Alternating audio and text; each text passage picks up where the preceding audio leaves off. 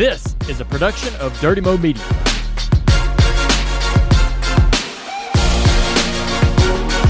The Dale Jr. Download.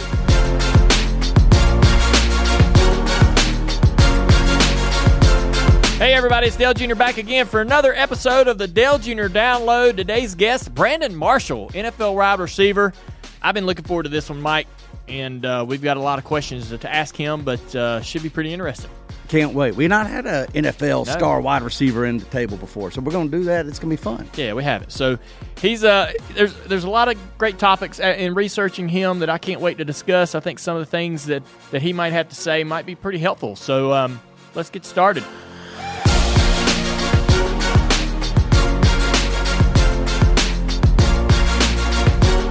Let's jump right into the open segment though.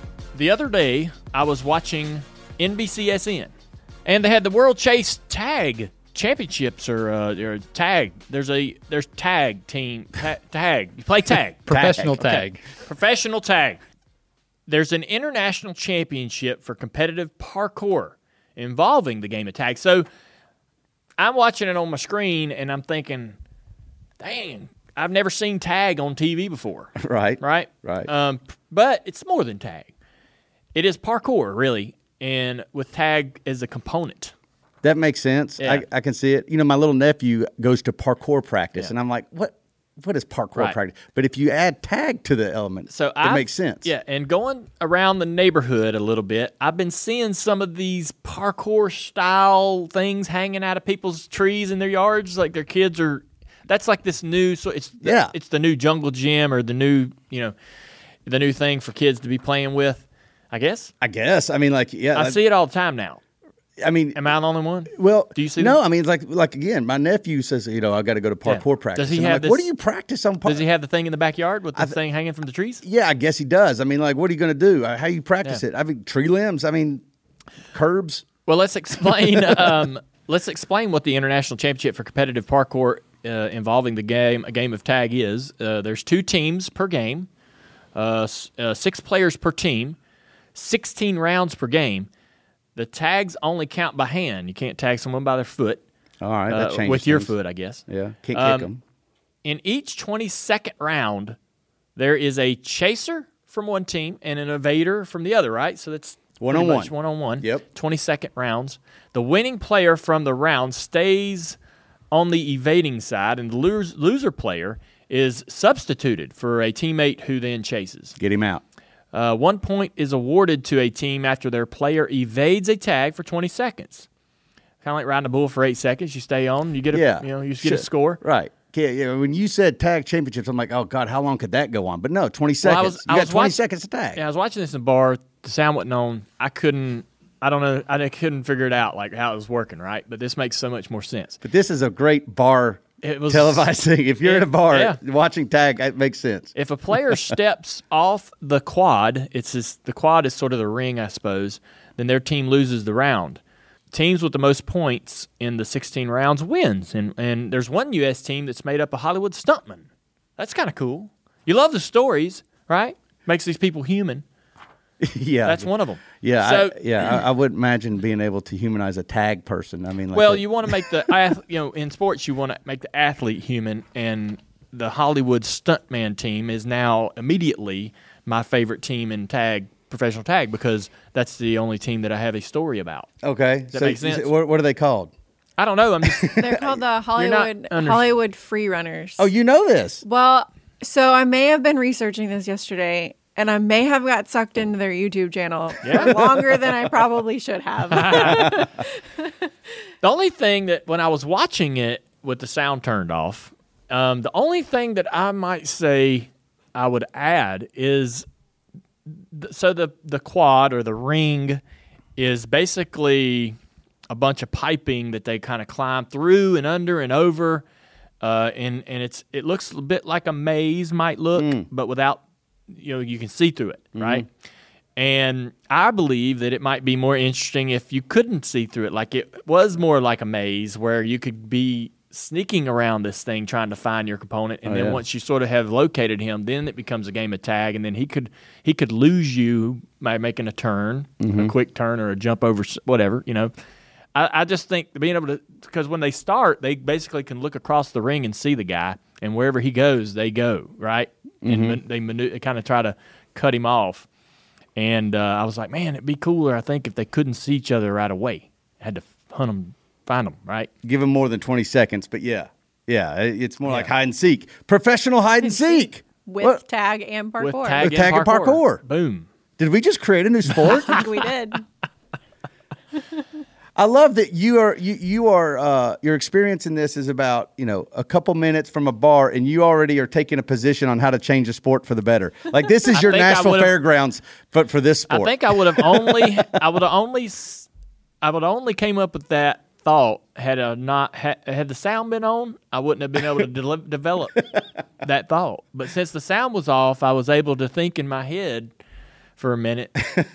Because if your sound was on, you'd be listening to it and not thinking for yourself, right?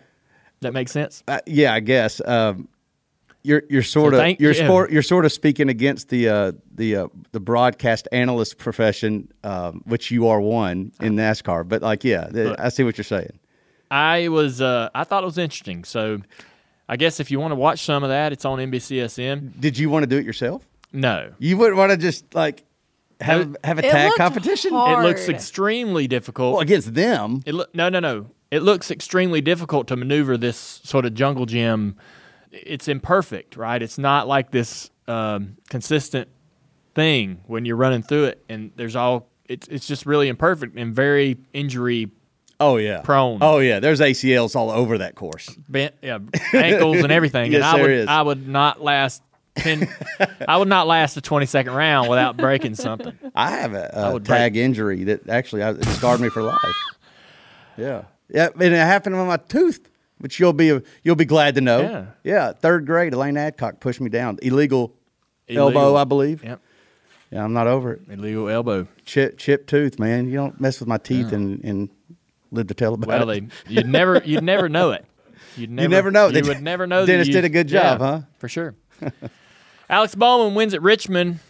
Greg Great. Ives pumped up the tires for the last run. Is that what he did? That's what he said. Yeah.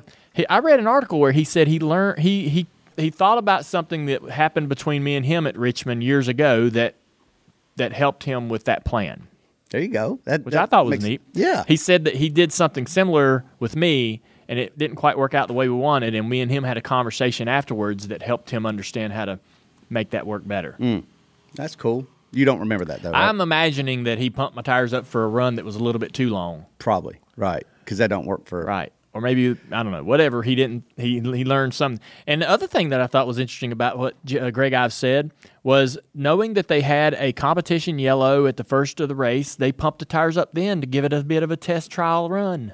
How smart is that? He's a smart guy. How smart is that? That is smart. I mean, sounds co- like common sense now, Right. but in the moment, if you're on the box and a crew chief and preparing for the race, all the things that you got your hands involved, do you think of that? Do you apply that much foresight Don't- I don't think you do. No, all right, right. Good for him. We're gonna have him on the show here so, Yep. uh, soon. Jimmie Johnson made his IndyCar debut at Barber Motorsports Park, finishing 19th. I think he spun out one time coming over a hill, uh, but he was super pleased. If he's pleased, I'm pleased. the fact that um, the rich, so the Cup race uh, was on at three, the IndyCar race was on at three, and I didn't get to really see everything that I wanted to see. I wish they could work it out to where they weren't on top of each other like that. But uh, so I wished I'd have seen a little bit more of Jimmie's debut. Um, I kind of feel like an obligation as as a NASCAR guy to watch the NASCAR race, so I ended Sure. up doing that. But um, yeah, Jimmie earned 19th. He was happy they didn't qualify last, so I'm assuming that he's happy that he didn't finish last. He needs to give himself a little more credit. But Oh, that, he- that, that would have been nerve wracking. I thought he did give himself a lot of credit. Well, He got out and said, "Mission accomplished. That was fun. Ready to do it again." good for him. But we'll be able to watch more. But why would they go head to head? That that made no sense. It didn't make any sense. I was disappointed because, oh, and uh, check this out, man. I mean, fantasy sports, right? I'm I kind of I play a little uh, NFL fantasy sports. I also play NASCAR fantasy sports. Uh, we had this uh, fantasy league that uh, Jeff Binky with NBC has all had all of us get involved in like two or three years ago. And so we've been doing this league, and it's called the NBC Sports NASCAR America Beat the Broadcasters league, and there's 10,684 members, right? Mm-hmm. 10,684 members. After uh, how many races? Nine. Guess Yeah. where I'm at in the rankings? Um, Eight, uh, top 50. 10,000. Yeah, uh, top 100. I'm 17th. Wow. Hey, dude, I'm pumped. I finished in the top three last year. I think third. When I say top three, not overall. When I say Okay. top three, I mean of the broadcasters. broadcasters. There's like ten of us in there. Kelli Stavast won. Okay. Marty was second, and I think I was third last year. And so it's really competitive. We have this email chain where we're very competitive against each other. And they're like, "Man, you're doing great, Junior. You're you're uh you're out to a big lead uh, uh, over us, uh, and I'm sure you've used up all your Denny Hamlins by this point." Have you? And I said, "Well, I pumped the tires up, ah. just like. Greg, just like Greg Ives. Fantasy got me a big lead." but anyhow, man, I was pretty proud of that, so I thought I'd share. Well, good for you. 17. Congratulations. 17th overall. Come back to us when you won. It's a shame. Right. We're, we're about the uh, finish line here. Okay. so um, we mentioned our guest Brandon Marshall's coming on the show in NFL wide receiver. Me and Mike kind of challenge ourselves to to look outside that kind of NASCAR bubble and and um, we've got a great opportunity to uh, to bring somebody in who who we can we can talk to somebody about something that we really don't know that much about. Right. I've been a huge football fan all my life, so obviously I've got questions, but um, uh, Brandon's got some other things too that he's very open about, very uh, comfortable sharing, and that's mental health. Um, we actually have a uh, partner this week in the, uh, one of the ad reads that relates to that, which is coincidental. But um, so we're excited to talk about that. Uh, I wonder how some of his conversations with mental health may intertwine or overlap with some of my experiences with concussions, uh, or maybe something else somebody else in this room may have went through or be going through. Um, I'm sure his his uh, comments are going to be helpful. But um, it's we had, I think back like uh, we have a long list of guests that we want to have on the show, and there are some in there that aren't NASCAR guys, right? Right. They're- And and we we want to challenge ourselves. We do, you know, obviously NASCAR is kind of our niche, and and we love doing the history, but we also want to challenge ourselves to step outside that box every once in a while and and get a breath of fresh air. And I, I expect Brandon's going to be just that. He's going to be that. He also uh, does a very successful podcast that's on YouTube that is called I Am Athlete, and he does it with a few other NFL uh, retired players. And you are going to be on that program too. He's in Yeah. town. Y'all, we're, we're sort of doing a trade out, but you're going to do something that's also pretty cool, and you're going to give them some rides at Charlotte Motor Speedway uh, later today. So I can't wait to talk to him about that. He does have so, like first of all, he is a NASCAR fan, and so I love talking to people that are uh, NASCAR fans, but not inside the sport. Like Yeah. you know, and, and, and so I don't know if like there's people that'll sit there and you know critique our levels of questioning. That was dumb. That was. Look, today may be a bunch of dumb questions, but we are just fascinated Yeah. by an NFL six-time Pro Bowl wide receiver who likes racing, who has done uh, very well for himself after football, which Mm-hmm. is uh, you know, and probably gleaned a lot from his experience in the in the league. Uh, I can't wait to talk to him about it. Yeah, he's got. A, he's he works in broadcasting as a TV personality as well. I got a few questions about him about that and his experience there. But the other thing too, watching his I Am Athlete podcast with Bubba Wallace, there was an exchange about uh, being an athlete. Our race car driver's an athlete, Right. Right. And so I'm excited to see what their takeaway is from the laps in the car. Now they're going to be riding shotgun with me in a car, and it's a good car so they don't want to be driving the car. But usually, when I do take people that haven't been out on a racetrack in their lives and they feel the G forces, the noise, the heat, the the vibration of the car, and the speed, they do kind of get. They think in their mind, I, I can't imagine uh, being doing that with with 40 other cars or 39 other cars, right? Um, and that's when it sort of sinks in a little bit to most people that, that have that experience. So I'm looking forward to their takeaway from that. Uh, and if we, we can have that discussion again, now do you think that there's any uh, you know there's any athleticism in, in driving a race car? Right. Right. Um, so it'll be interesting to hear that takeaway. I, I it that's one of my favorite things to do is to take somebody for a ride in a race car that's never been in one. And I mean, there's that's a lot. That's everybody, right? That's most people. Like I've my wife, my you, Me, yeah. Um, I- even to take Kelley, like Kelley, my sister raced, but she never ran around Charlotte. She never ran 170 miles an hour. Uh, so she, we, I took her around Bristol. She Right. was shocked, and Yeah. you would think, you know, having had driving experience, it wouldn't have been such a profound, ex- you know, such a profound deal for her. But it's so much fun to take people and, and get their initial. I only problem is, is I stay strapped in the car for the next person to get in, so I can't. I want to jump out and go have a conversation. Right. Right. So what do you think? Right.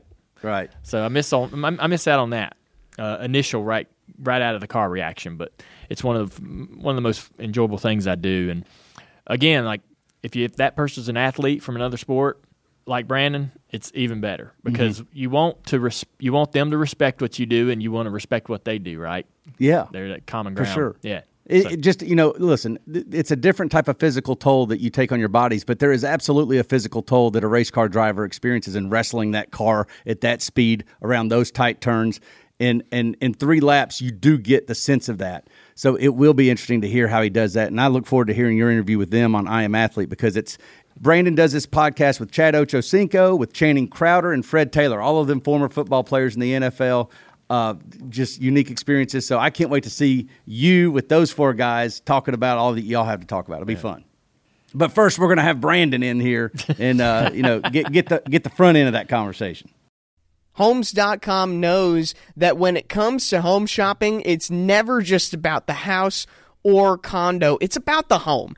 And what makes a home is more than just the house or the property, it's the location and neighborhood, Dalton. If you have kids, it's also schools, nearby parks, and transportation options. That's why Homes.com goes above and beyond to bring home shoppers the in depth information they need to find the right home. And when we say in depth, we're talking deep in depth. Each listing features comprehensive information about the neighborhood, complete with a video guide. They also have details about local schools with test scores, state rankings, and student to teacher ratio. They even have an agent directory with the sales history of each agent. So when it comes to finding a home, not just a house, a home, this is everything you need to know all in one place. Homes.com. We've done your homework. Well, all right, he's here, so let's bring him in. Brandon Marshall on the Dale Jr. Download.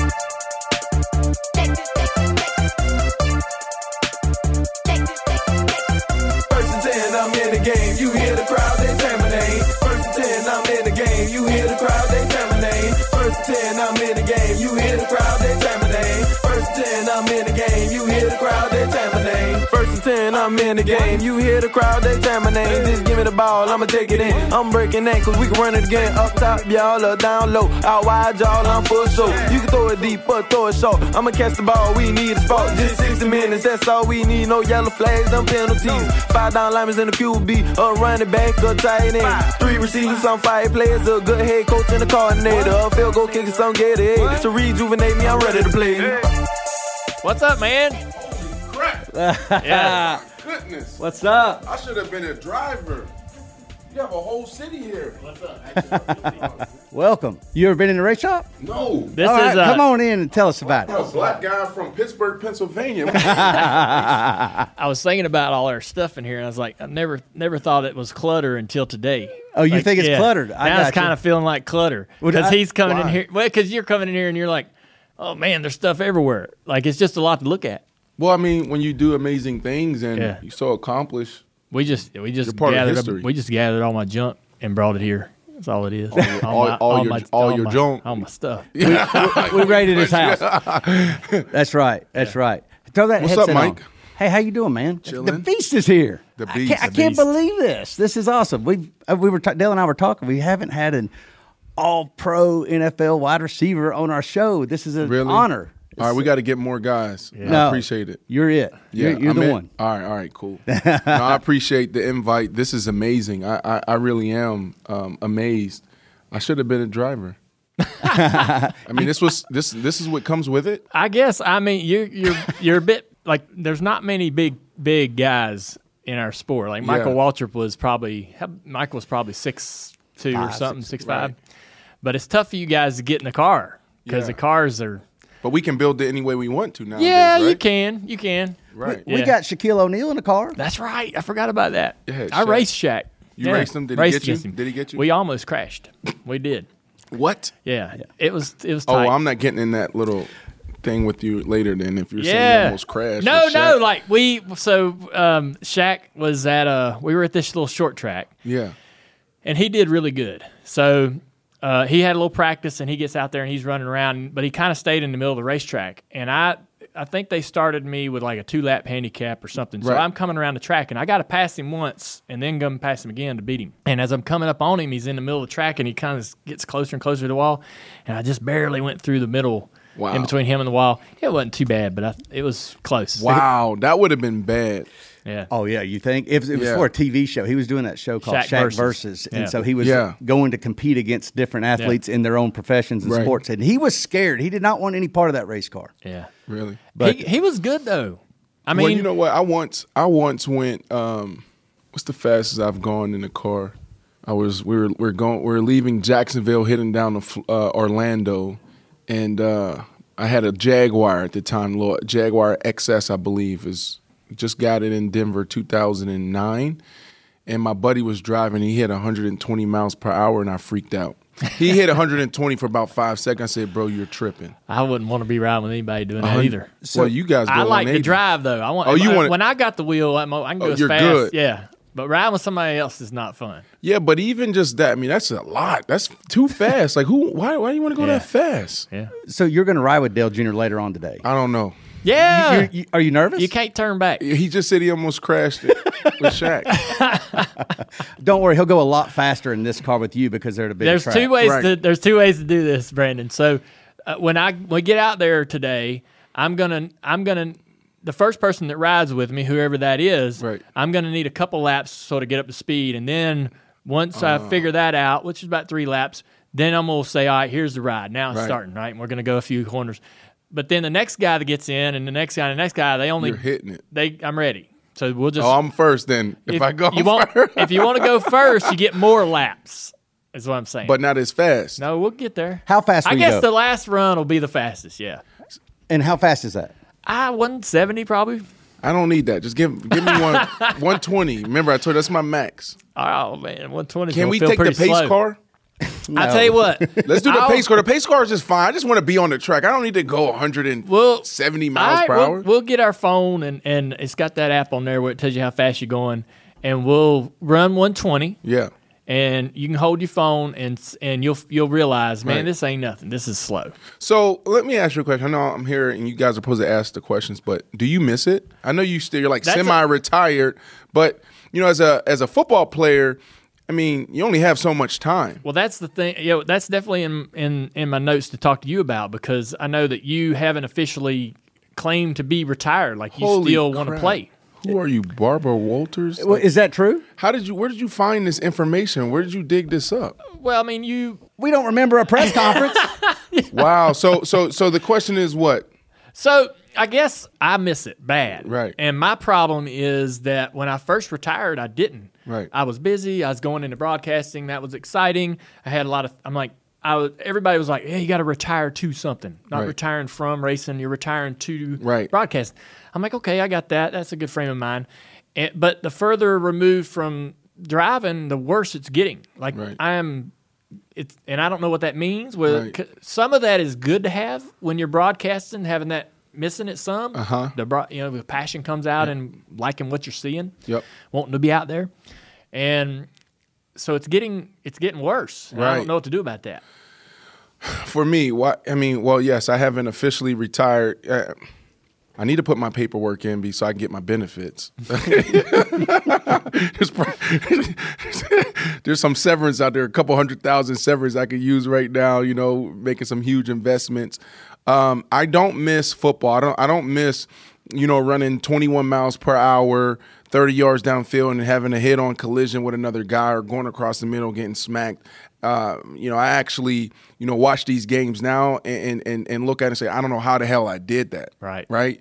That's when you know it's over because all my life it's been tough and you know uh, contact and violence. Uh, but now it's like I cringe watching these games. I'm like, oh, this is brutal.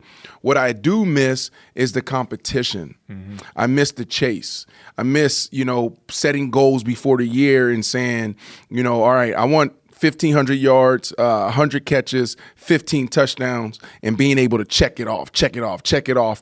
and also seeing that I'm off track halfway through the year and adjusting, saying, okay, well, it's not 1,500 yards this year, but can I hit 1,250? Right. And I think that's what I miss. I also miss um, uh, legacy. You know, uh, for me, one of my goals was to retire as one of the best to ever do it. And I was so close. And, and, and, and my last year in New York, I snapped my ankle. And I mean, I was two decent years, and I'm talking. I'm not even talking about good. I'm talking about decent years away from retiring top five in almost everything, right? Um, so that's what I miss. Um, but I'm fulfilled now in other things in business and life. Um, absolutely having a great time. Um, but I did that my entire life. I mean, six years old, I was playing organized ball. Yeah, that that helps because that helps me understand.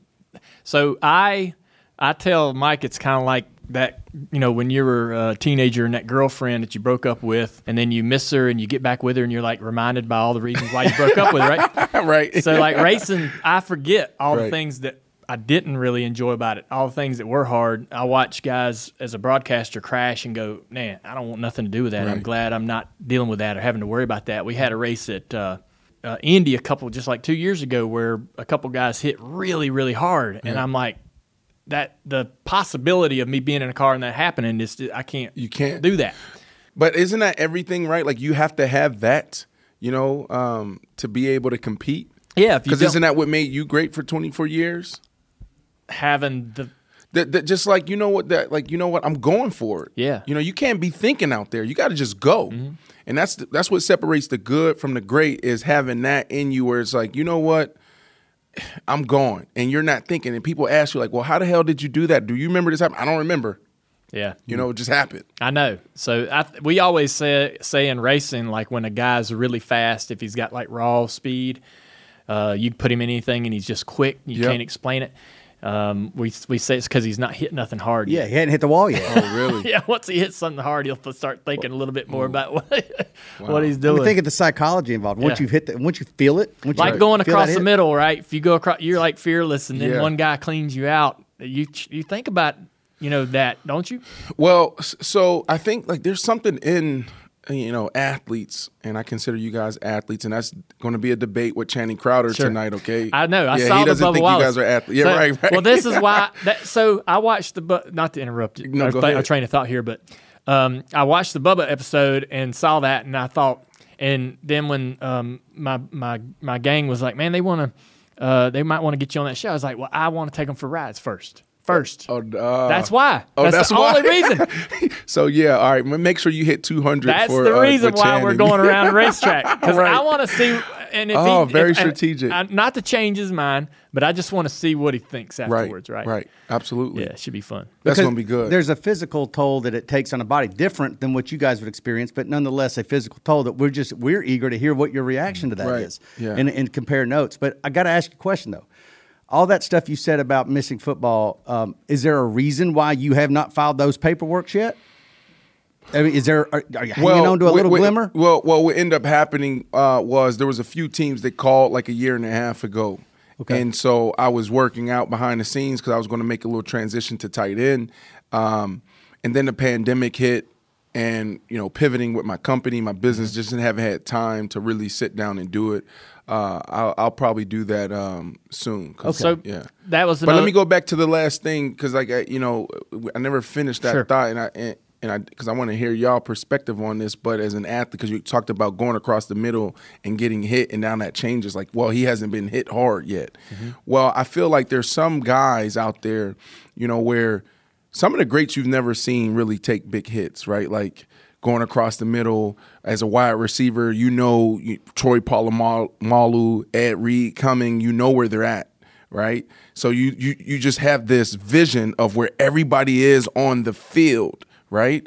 So for me, you got to have the toughness and the willingness to take that hit because you will take some, but it's not as much. It's not as many you know, because the guys are so savvy. Uh, they have the vision and, you know, they have the understanding too. Like they see it before it's already happening. Like, this is cover three. You know, this guy's going to drop here. I got a 20 yard in cut. I see him pushing. So here's my hole. So I'm going to throttle in this hole just for a second to give my quarterback a, a, a window. And that's when I'm going to go. It- I, I could just listen Yeah. to this all day, right? know it. Let's just let's talk schemes now. All right. Right. Yeah. Cover but, three. But I, but I feel like it's the same. I, I feel, and that's what I'm eager to learn. I feel like it's the same, you know, uh, in, in NASCAR, right? Like I'm wondering, like there's some guys that, you know, damn Kyle Larson, like Kyle Larson, his ass be in nine, ten, and all of a sudden, boom, he's been first. Like, and then there's some guys that just stick right there, 12, 13, Yeah. 14. Is like, make your move, Yeah. go. And I'm like, why, why, like, what are you like? What's the strategy here? It's hard, man. It's hard to tell. Is it that Yeah, hard? Are you it's- serious? It's, uh, well, but I think that one of the components in in racing is the car, right? The car, the motors, and like the car's got to be good. It's got to handle good. You got to have a good setup underneath it. If that isn't working, that's a problem. If the motor's not as good as this guy's motor, like the, you know, the guy in front of you might have ten more horsepower or thirty more horsepower, right? And that's hard to overcome. You got a bunch of dif- different variables, and I don't know if does that happen in the NFL? That's kind of interesting. Is is is there equipment? I know that you know well, guys, yeah, your equipment is your damn body. right? Yeah, So you're tuning yourself physically Right, right. to be better than that guy to help you have that advantage. Yep. Kind of similar. What's interesting is uh, um, we compare ourselves to cars, Yeah. right? So like NASCAR drivers, like you know, our our athletic trainers, physical therapists will come in beginning of the season and say, okay, here's a difference. Like, you know, it comes down to inches when you talk about what you guys do. Um, and for us as athletes, sometimes we just go, go, go on the physical stuff. We don't hone in on nutrition. We don't hone in on sleep. We don't hone in on recovery. And that is the difference, right? Like we're talking about, you know, if there's a, a loose bolt, that could be the difference between winning and losing Yeah. for you guys in control, right? So uh, it, it is interesting, you know, and I think that's where guys get edges. But the guys who there's a lot of guys that can run fast, jump really high, and ball, but you got to put it all together, you know, and that's not just on the field, but it's also off the field, right? So, you know, I, I think that the the drivers who do a phenomenal job, the guys that you know are super successful, are the guys that have both and I compare it to, to football players as well. Like you, yeah, you got to have a fast car. Obviously, that's so so much for me to learn as well. That's why I'm interested in the sport. Um, is the business behind it? Is it's like man, like yeah, like you said, 30 more horsepower. That's a huge difference. But you also got to have that it factor as well, and be and, and be a little fearless to, to go when you need to go. Yeah. So um, you talked about transitioning to tight end or thinking about doing that. Well, I, I was. You were, I know. Yeah, were. So I was thinking about that in my mind. You notice I'm wearing this this Mm-hmm. Washington football team shirt, and we don't have many tight ends on the roster right now.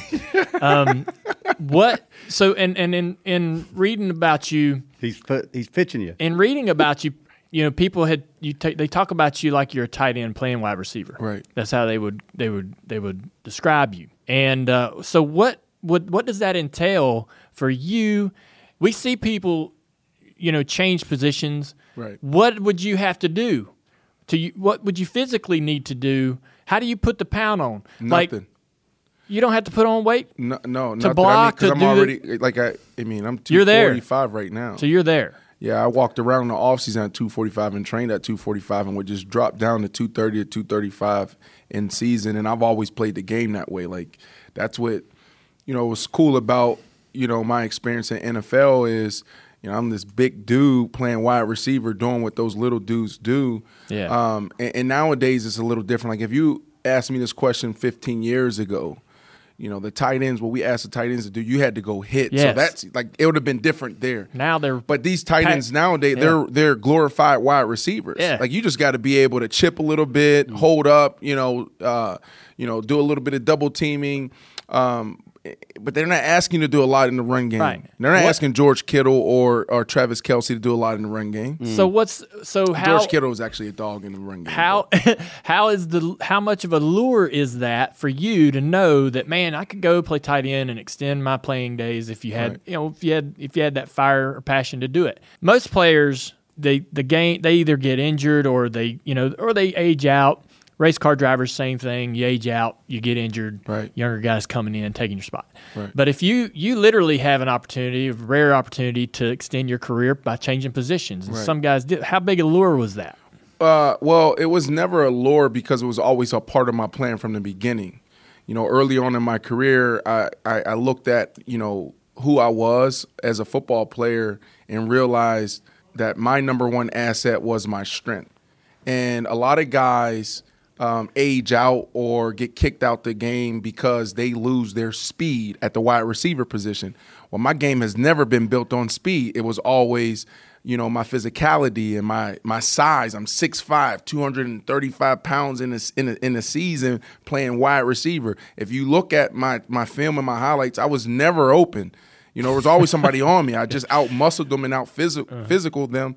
And, and when I got the ball in my hands, it was just night night, right? So I looked at that, and then I also looked at you know the corners like uh, Charles Woodson's of the of the uh, of the you know of, of of football that went from corner to safety, and I said, wow, that could be the, the evolution of for me is go from wide receiver to tight end. Uh, Larry Fitzgerald is a guy who pretty much did that. Like, look at Larry Fitzgerald. You know, he's older than I am, but he was in a phenomenal situation where they pretty much made you know moved him to a tight end position. That's that's what I would be playing. Yeah. And I thought that was going to happen. And you know, when I went to Seattle, that was the that was the goal. You know, when they brought me in, you know, that's all we watched was Larry Fitzgerald's film. It's like perfect. I'll play another five years like this because I'm gonna be going against nickels. I'm gonna be going against linebackers and safeties and then we had a receiver go down mm. and I had to I was thrust back into that X position at the wide receiver and I it just didn't work out and I was cut, you know, 5 months later. I think it was like week 10 or something, Yeah. right? But we we never got to that. Yeah. And then after that, you know, the NFL was like I was done. But you're somewhat unique, I think. I want to ask your perspective on this, and that you actually have things in place, businesses, obviously your TV career. Right. You started doing that as you were still playing, correct? Yep. So you're somewhat unique in that you were an athlete that had the forethought to go ahead and start planning life after football. Yep. And we've had a lot of, you know, old race car drivers, you know, other athletes that, that sort of lack their identity. Once once their playing career, whatever the sport was, is over, that when they lost that identity, they didn't know what to do with themselves. They felt like a bull put out to pasture. Yeah, 100%. How did how did you? I'm curious about your approach to that, and also what is your observations on athletes in general Yep. when they are forced to face retirement or their their playing careers are done. Right. Well, I love chess. Big uh, uh, chess player. I play probably like five games a week, and um, absolutely love it.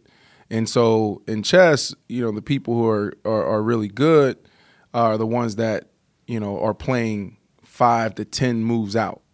And early on in my career, you know, we hear about the numbers, the statistics, and you know, guys making that transition and how they struggle. So what I end up doing early in my career, and I was a big reader. I'm still am a big reader, uh, but read some books and just thinking about just transition and, and, and just business. Uh, I was like, damn, there's so many guys struggling in that moment, that just that period of leaving the game, game being taken away from them to what's next. Uh, and I didn't want to do that. So what I end up doing is uh, doing a case, spending three months with Harvard doing a case study on athletes in transition, but did well with their platform. So in 2014 is when I put the plan in place. So everything that I'm doing now is pretty much damn near orchestrated. Yeah. You know, and, and I spent time with Professor Anita Elberse's class, and the reason why I jumped in TV, like I don't really like TV. Okay. You know, I'd rather be behind the scenes. And, you know, I'm here with my buddy Alicia and Anthony from Jersey Filmmakers. I'd rather do what the hell they're doing. But what I realized was for, for me to build House of Athlete, for me to build help build I Am Athlete, um, I need to be in front. You know, I, Magic Johnson was somebody we studied. And I was like, why is Magic Johnson, he's worth a half a billion dollars. Why is he traveling around on ESPN talking basketball? Right? And he's probably making $2 million. Maybe they overpaid him a little bit and gave him $3 mm-hmm. million. Who knows? But he's doing that once or twice a week. And so that was my mom. I was like, all right, well, that's what I'm going to do. So what I end up doing, I put this thing together called a tour. So every offseason, I said, until I retire, I'm going to go on tour. I'm going to hit all the networks. So I get my reps. I meet all the producers. And when I when it's time for me to make that transition, you know, I'll already be ready. I'll mm-hmm. have the reps, I'll be prepared, and I'll have the relationships. The first week out, I went to ESPN Bristol. Then I went out to LA, start doing some so you know lifestyle stuff with like E Entertainment and all that other stuff. And Josh Pyatt from W WME called me. And all these agents start calling me. I didn't even know you needed a broadcasting agent. I thought my football agent was going to be the one that you know, did my deals. So Josh Pyatt calls me and he's like, "Hey, I think you're brilliant. Love you." I'm like, "Who are you?" He told me. I was like, "I didn't know." that." And then and then a couple weeks later, he was like, "Hey, what would you think about going on inside the NFL Showtime?" And I said, "That would be phenomenal, but I live in Chicago." He said, "We'll figure it out." Uh, and that's how I end up doing it. And I and I just couldn't pass on that deal. But Josh is the one who pioneered this whole, you know, inside the NFL and fast tracked, you know, my my my broadcasting career. You still working with Josh? Yeah, I He's a good yeah, dude. He's a great dude. Uh, yep. Picture this. It's blazing hot outside and you need to head to work. You get into your car and turn on the AC to get the cold air pumping as soon as possible, but it doesn't work. Instead, blowing hot air out of your vents and directly into your face. No, your car doesn't hate you. This issue is commonly caused by low refrigerant due to leaks in the air conditioning system, and there's an easy all in one solution that will restore your cold air in no time. There's no need to go to the shop and pay lots of money when you can save time and money recharging yourself with AC Pro recharge kits.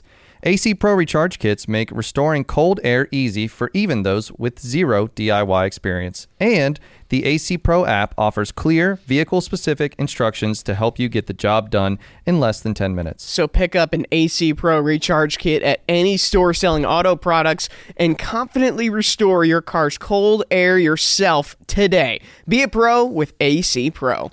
You said you you weren't really striving to go to TV, but it's a great op- it's a great outlet for you to to use as a vehicle.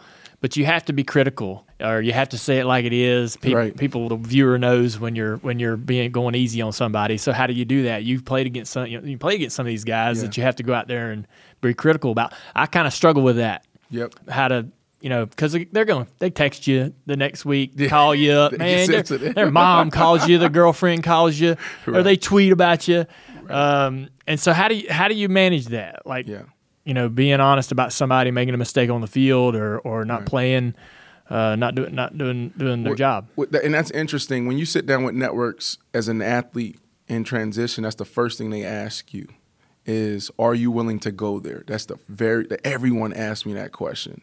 For me, one, I'm already outspoken, but what I realized is we've been there before. We understand it. We get it, so we can speak to it, and we also can keep it real. But it got to start with you. So what I always like to do is is first start with me. Say a guy, you know, uh, who may be struggling off the field. You know, I may say, you know, look, I've been there before. You know, I know what this feels like. But then I'll and then I'll transition into my point.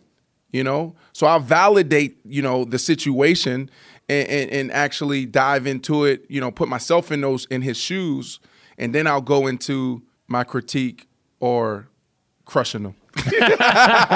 Okay. Because after a while, it's like if you got a guy, you know, who's struggling, and it's like, you know what, I've been there before, but it's been five years.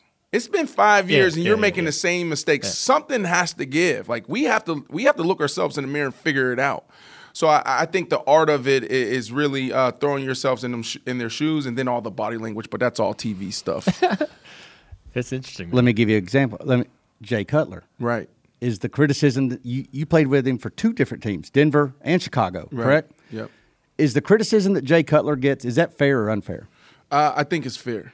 It's fair. Yeah, it's fair. I mean, because Jay, but that's what comes with it.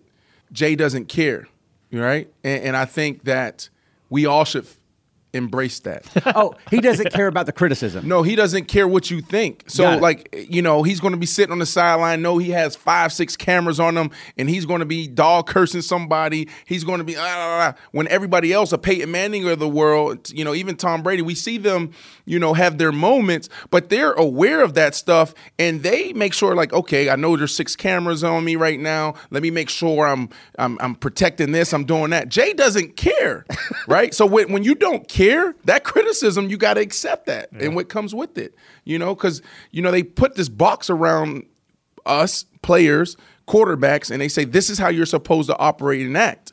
Now, if you step out, because you know what that is. Now, when you step outside of that box, you got to know what's you got to be prepared uh, for what's coming with that. You know, Mm. Yeah. And, and I mean, Jay, Jay's fun, Jay uh, is one of the smartest guys I've ever been around.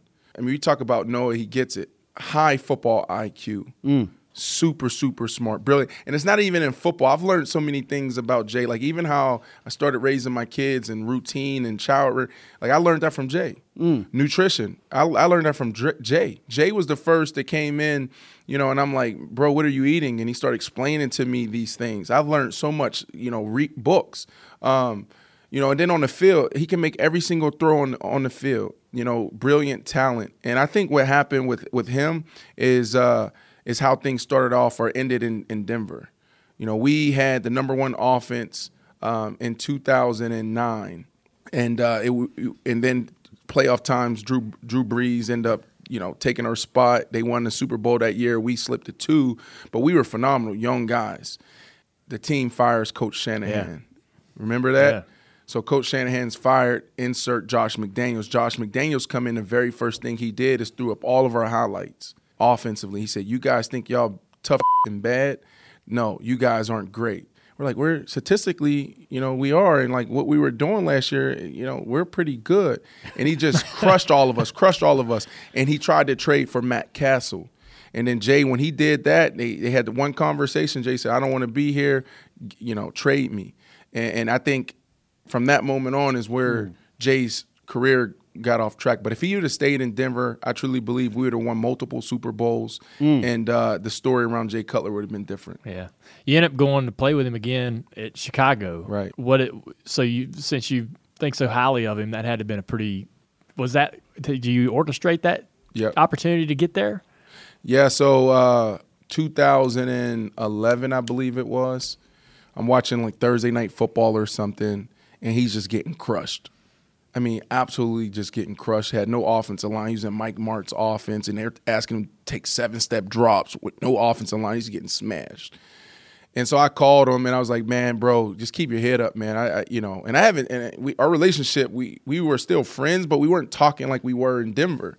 I just called him out of the blue and just wanted to show him love, like, bro, I, you know, just keep going, man. Like I see what you're going through.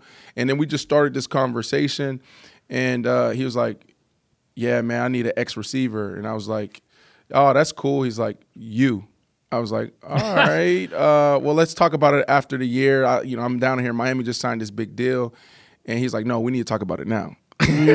right? So um, we started talking about it, and I said, let's just let things play out. And, and you know, I'm one. I will go up to to the owner or the general manager and ask for a trade if I'm that happy or something like that. If I think you know it's not a great spot, but I in this situation, I said, you know what, I'm gonna let God like just you know put me where I'm supposed to be. And um, you know, that offseason, I get a call from my agent, Kennard McGuire, the football agent, Kennard McGuire, who didn't do my broadcasting deal, by the way. Um, and he's like, "Hey, the the Miami Dolphins want to trade you. There's a couple teams out there, but the Chicago Bears want want you, and this is going to go down." And I was like, "Oh wow!" So Jay Cutler went to the team, and he they well they asked Jay, "What did they what did what do you need?" Jay said, "I need an X wide receiver." And they said, okay, we'll go get your ex. Look about all these guys in the draft and, and these guys coming up in free agency. They said, no, Brandon Marshall is my ex, right? And they made the deal Dang. because Jay stood on the table. And we put the band together. We went and got a couple more guys that was with us in Denver. That's pretty cool. Yeah. Yeah, I've always kind of wanted to meet Jay. Um, You should have him on the show. You would love him. yeah, You know what we, we need to do? I talked to Jay during the pandemic because we haven't talked for because in, in in Chicago things ended bad, and then we started talking and reconciling uh, during the pandemic, Oh, okay. and then he went cold on me again. Jerk. You should we should reunite on your show. Can That's awesome. yeah. you get it done? I I might be able to. We'll working try. on it right now? We'll have to Hey, work together. You But- think we can have him by the end of the show, guys? Anything? Call- um, but no, you'll love Jay. He'll be a phenomenal guest Yeah. on your show. Um, he's he's he's funny. This is something I've always wanted to add, talk to a, a football guy about. Uh, this is kind. So I'm I'm a mechanic in my mind with you know. So I think about cars and how they work and how to make them faster, and I think about things outside of racing the same way. Um, so as I've I've been a fan of football and watching football since the early '80s, and it seems like to me I could be wrong, but it seems like to me that the injury rate has ramped up. Uh, particularly with like knee injuries and so forth, guys in your position. But and I go in my head and I think, all right, so and you can tell me how awful wrong this is, but I go thinking in my head like the length of the cleats, right? So and the the artificial turf and some of the like I'm being a Washington fan, I know all about the Yep. turf and Yep. how how good and bad it can be at that field, but uh, the the length of the cleats. So we adjust our cars and put them on the edge, right? Of of we want to push them all the way to the edge, but Yeah. not spin out and crash. Right. Are you guys pushing the cleats, the the equipment, just same way, right? You're Yeah. trying to get everything advantage wise you can out of the cleat because it can Right. improve speed, grip, turn, cutting, and all that. But you also have to be careful of how much of a risk you put yourself at, your knee at, or your body at, right? Is Yeah. there anything? Is that true? That is that is very true. It's, it's it's interesting and it's actually a, a, a hot topic right now that Really? nobody's really talking about or or covering the right way. And we can get to it later, but there's a lot of teams opting out right now of off-season workout workouts, and there the conversations around COVID, but but it really is mm. around injuries. Yeah. Because last year was the first year where we saw that injury rate drop. So that the, the what we learned last year was you don't need an off season. For one, the guys are overworked. Okay, you don't need an off season to prepare for a season. So now it's this whole positioning play and this whole p- play of power to figure out how do we eliminate this wear and tear on our guy's body in the off season. Um, so that's that. But when you talk about the cleats, there's so much to it because you have you have grass, you have turf, you have slow turf, fast turf. So then you got to look at the cleats. You have screw ins. Screw ins is literally that, like at the bottom of your cleats, and you have different sizes. Right. You know, you can you go to the guy, and usually you wear those on grass and bad weather. But some guys, you know, everybody has their own preference. And you go before the before the game, you go to your equipment manager and you can start screwing stuff off and tweaking stuff. But then you also have molds, okay? Um, you know, and then you got to figure out when do you when do you wear those cleats, you know, uh, and, and what turf, what, what what what grass do you wear those? Um, so I was a guy that always pushed the limits. Um, you know, I used to cut things off of my cleats. Um, I used to wear like soccer cleats for more speed, um, and understanding that I'm, I'm losing. I would lose traction at the top of my routes when I need to decelerate. So I would actually change how I would decelerate because I wanted more speed, right? Um, and also my shoulder pads. I knew I wasn't. I was never a guy that would run into somebody intentionally and hit.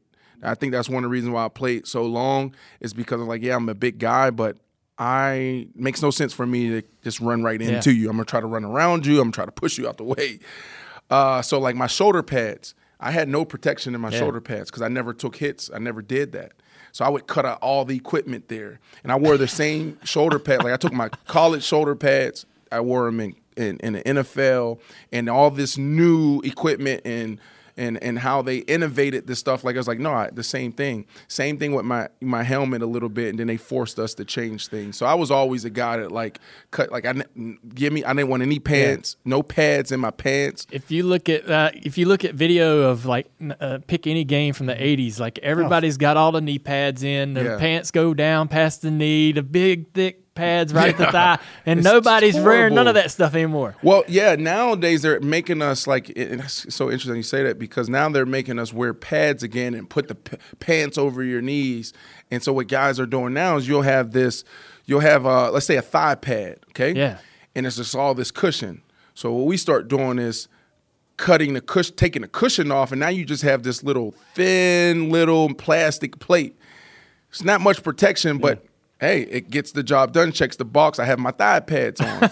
you know, guys didn't want to wear that. Yeah. Guys don't want to cover up their knees. How come? Just because of the speed? Yeah, uh, well, for for a lot of reasons, speed, um, you know, feeling feeling good and comfortable, and and and, Movement. and then there's some guys just want to look good. You know, like, yeah, some guys just want to look good. My God. I used to like Art. My favorite player was Art Monk. Yeah. And um, he used to cut his sleeves. And man, when he'd run, his sleeves are flying everywhere because he's cut the bottom of them. So you cut your sleeves, didn't Of course, I cut my sleeves. Do, do you embrace the uh, the way the evolution of the rules has has has sort of taken over the NFL and college football, but like targeting, for instance? Right. And I know that we want to ask you a lot about you know the mental health and, Mm-hmm. and the repercussions that come with it, but I'm you know like as fans we'll, we'll be like, man, it's gotten too soft. You know, like you know the '85 Bears used to decapitate a quarterback, Right, right, right, right. And so where where do you net out on that? Like, I love it. Okay. Yeah, I love it. I mean, you got to think about it. I mean, well, we weren't created to, you know, have car collisions, you know, 40, 50 times a game. You know, our brains, they're not built to sustain that. Uh, so I think there are better ways to do things. And I think the NFL Uh, has done a, a good job over the last 10 years of um, making the game safer. And I know there's this huge debate between the old guys and the new guys, who's tougher, et cetera, et cetera. I'm like, man, none of that stuff matters. The hell with that. Mm. Mm. You know, I, I, I, I care about where you're going to be 20 years after the game. You know, yes, take the hit out of the game. So, is it still a violent sport? Absolutely. But is it safer? Yes. That's good. That's good because I imagine you know people that are probably dealing with the consequences of a very physical sport, you know, playing it their whole life. I would imagine that's the case. I know we've just in your concussion experience, Dale, you've come across other athletes. I mean, you know, you, Dale can tell you more about this, but obviously the University of Pittsburgh Medical Center is where you were receiving treatment from mm-hmm. concussions, and man, hockey players, Right. Football players, they were all up there. That's right. And man, they're they're they're dealing with this for the rest of their life. That's right. They're in for the haul. you know. right. So Well, well I, it depends. I mean, every case is different, Mm-hmm. and I think that you have to be proactive and you have to do what Dale did, right? Like there, you can thrive, and you you you should be able to survive most cases um, if you're doing the right things. Mm. Everything matters. How you train. You know, a lot of times, you know, well, why are these guys unhealthy? Why are they, you know, making these type of decisions? Well, because their whole lifestyle have changed. And we're talking about they don't have healthy habits anymore. You take a a car that we talk we're talking about just a, a bolt. If a bolt is loose, that could be the difference in winning and, and losing and, and, and the attention to detail in that process every single day for 24 years or a professional athlete for 20 something years, how you took care of your body. And then all of a sudden you go to the opposite end of the spectrum and you don't think you're going to have issues, right? So when, when you have these athletes that make these, you know, it's in transition, uh, been retired for years, and now they're they don't have healthy habits anymore. There, there's a lot that comes with that. So the things that I always say, and, and it, these are the five pillars I live by. You know, continue to train, continue to fuel correctly. What does that mean? Well, well, we should be getting our macros and micros through food, but you, it's hard. So make sure you know how to supplement. Continue to supplement. Mental fitness is the third pillar. Well, what does that mean? Well, it could be any end of the spectrum. You know, how do you deal with anxiety? How do you deal with depression? That stuff is real. It doesn't only affect athletes, it affect it affects everyone. But we don't understand how to seek help. Uh, especially men, we don't want to talk about it. You know, we don't want to identify with that. Um, and then on the other end, it's just like, you know what? I just want to be better. I want to take, I want to go to a whole nother level. So meditation or being able to say, you know what? I want to, I want to reach peak performance again. So what can I do to get more out of my body and my brain? The fourth thing is recover. Well, hell, if you're not sleeping right, how the hell are you going to recover? You know, so there it, bad backs, bad knees, and, and and and ankles. Well, you're a professional athlete for so long, and when you had an injury, you took care of yourself, and you know how that feels when your body doesn't feel right. You know what that does to you mentally. Now all of a sudden you're retired, and you're not going to fix that bum back, or you're not going to go work on that shoulder. So you got to continue that. And then the last thing is tribe. A lot of our guys live in isolation. They don't have people around them. They don't have they don't have a team right? And that's important. Look at this. I'm here in this freaking city, JR Motorsports, and look at this team. None of us made it to the top without a team. And now all of a sudden you don't have a team. We're all meant to do this. Like this is your locker room. You know, a lot of guys don't have this. Right. You know. Yeah, I agree with you 100% um, on especially on the f- exercise. Like after my career, uh, when I when I was going through the concussions, a lot of the things that I did to to rehab that were simple exercise. And I'm thinking, man, this is how's this going to fix my head, you know? And uh, but it it made a profound difference in how I felt uh, emotionally, mentally, anxiety, all those things. And so I know I notice, and and you as an athlete, so to get that last five percent, that elite, go from go from good to great, you know, you got to work really hard to find that little bit.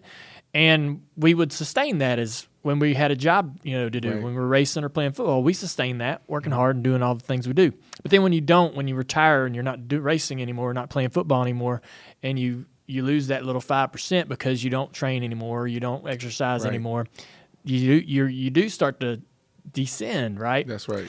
And I've noticed it. Like having, you know, my last year was 2017, and in 2017 I rode my bike 2,400 miles. Wow. Yeah, on, on the road highway, and uh, and I've had years since then that I've not rode a mile, Wow. and I can feel, I feel less, you know, mentally sharp, uh, less emotionally, ha- you know, happiness. There's less happiness emotionally sustained, you know, throughout throughout the year. I, I, man, that's everything. For me, it's weekly. Like if I'm not training, I feel it right away. Yeah. You know, so I time block it. And, and 10 to 12 is my personal time, is when I'm working out. Um, this year, you know, it wasn't up until a month ago where I got back on track, but I started off this year going back to December actually, where, you know, things got off track for me. And I went a couple of months and I really wasn't training. You know, hit with COVID. Uh, businesses is is taking off, a little overwhelmed there with so much going on there, and then also uh, uh, hurt my back, so I wasn't working out, and I felt like trash. Yeah. You know, you gotta, you have to schedule it. I think the the tough thing for us athletes, like, it, it- you know, in transition or retired, is our entire life we had an itinerary. We always had someone telling us what to do. Well, when you're done, you have to make that itinerary. You know, even in business, like I, I had to time block when to check emails. And I'm still horrible at it, to be honest with you. But at least I have it marked down and I may get through half of them. But before I was like, this is overwhelming. Mm-hmm. No, there wasn't a Pete Carroll. There wasn't a coach Mike Shanahan telling me do this at this time, that. Like I had to create that. And I'm still in process of creating what that itinerary is as far as priorities and what makes sense for me and when. So I, I've experienced a lot and learned a lot through my uh, concussions, but mental health is a really broad. Right. You know, that's that that's I don't even know where to go with that. But how, one of the things that I was curious about is that we we were talking about this before you came in here. Um, I'm a firm believer in therapy. I've been in I've been in and out of therapy all my life for various reasons, and uh, believe in the the help that that can provide somebody to be able to sit down and talk to somebody through your problems. But a lot of people, I think, don't know they need help. Yep. A lot of people like how do you how does someone know like I could probably get some help for this? How do where where do you get in the moment that you wake you know you you you can say hey man I I think I can I can get this I can be better here. That's right. Right? How do you how do people get that realization? Well, first, I was that guy.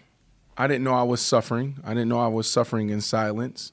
You know, and it wasn't until I was at McLean Hospital where I was like, like, I've been hurting and I didn't know it. Um, so I was absolutely that guy. I think it starts with awareness. So a lot of people don't know. So they need to hear your story. They need to hear my story. They need to hear Kevin Love's story. They need to hear Demi Lovato's story. They need to hear Kelly Osbourne's story. They need to hear The Rock's story. They need to hear uh, Obama, Michelle Obama's story. They need to hear people's story. And and and that to me, you know, when that's the most gratifying thing is when I'm out and I'm traveling and people are like, you know what? I heard your story and because of it, I, I seeked help, right? And I also think that the other side to what you what you asked is, you know, you got to have a want to. There's a lot of people that don't want to talk, and you know, like there's a certain way you go through therapy. There's a certain way, you know, um, you seek help. There's a lot of people that's resistant. I don't want to be here. I ain't doing this. No, you got to be open. You got to be vulnerable. You got to say, I need help. You know, uh, it's the same with substance abuse, and, and I think that's where transformation starts. Is when you say, I need help. Were you feeling when you started to reach out and get help? how long is that process? How long? How how long? How long before you start to s- realize that this is a good thing for you? All right, so for me, it was it took a couple years because I was pushing back. It was everybody else. It was the world. You know, it was everybody else. I'm pointing the finger at it. It ain't me. It ain't me. It ain't me. Um, and once I got to McLean Hospital, I was there for three months in an outpatient program, diagnosed with borderline personality disorder.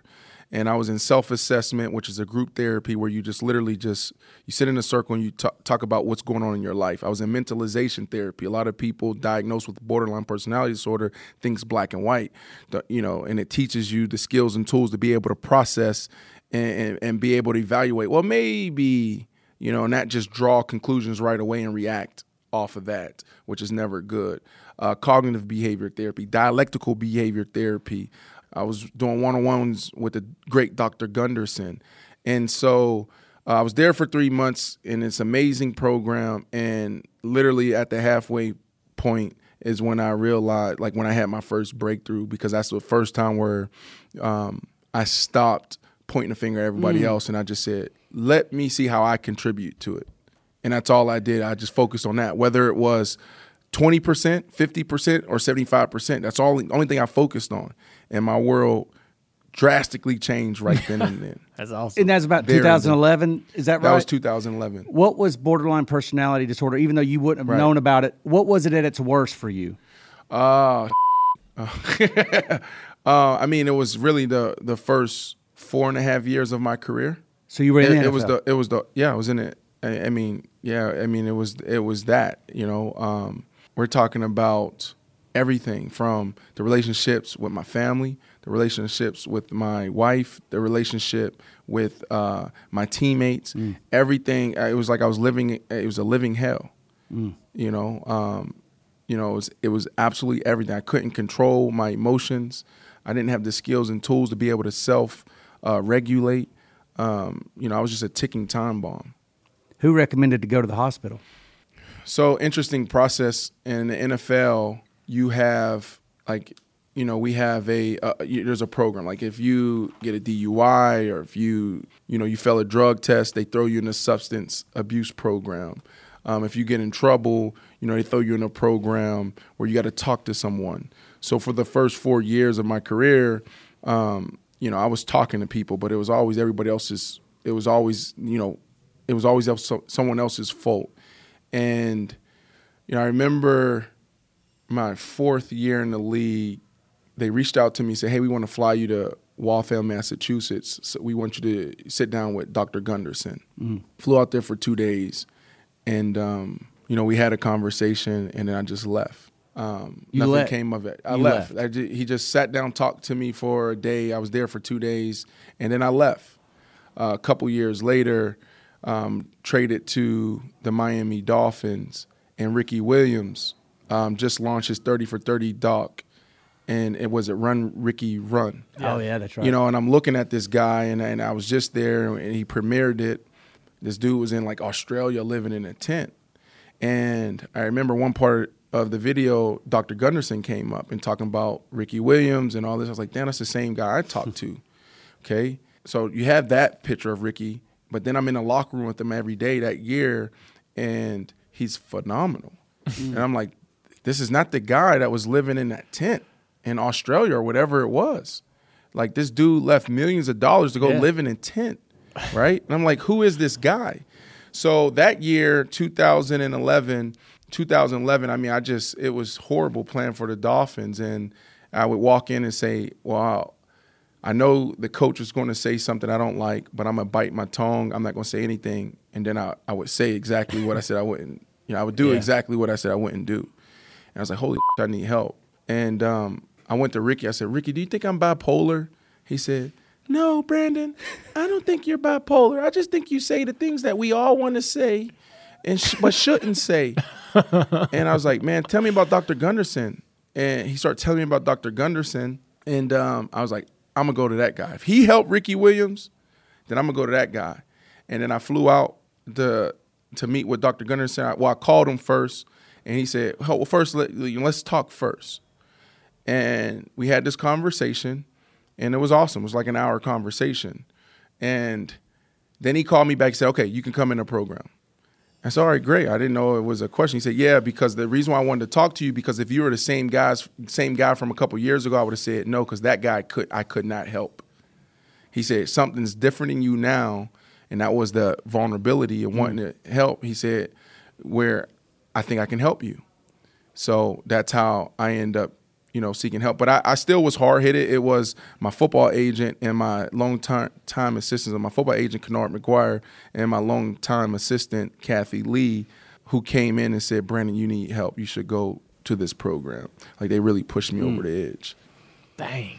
So what's um like give me an example of of of an experience in the program. Right. Like what what what what type of what type of things are you guys doing Right.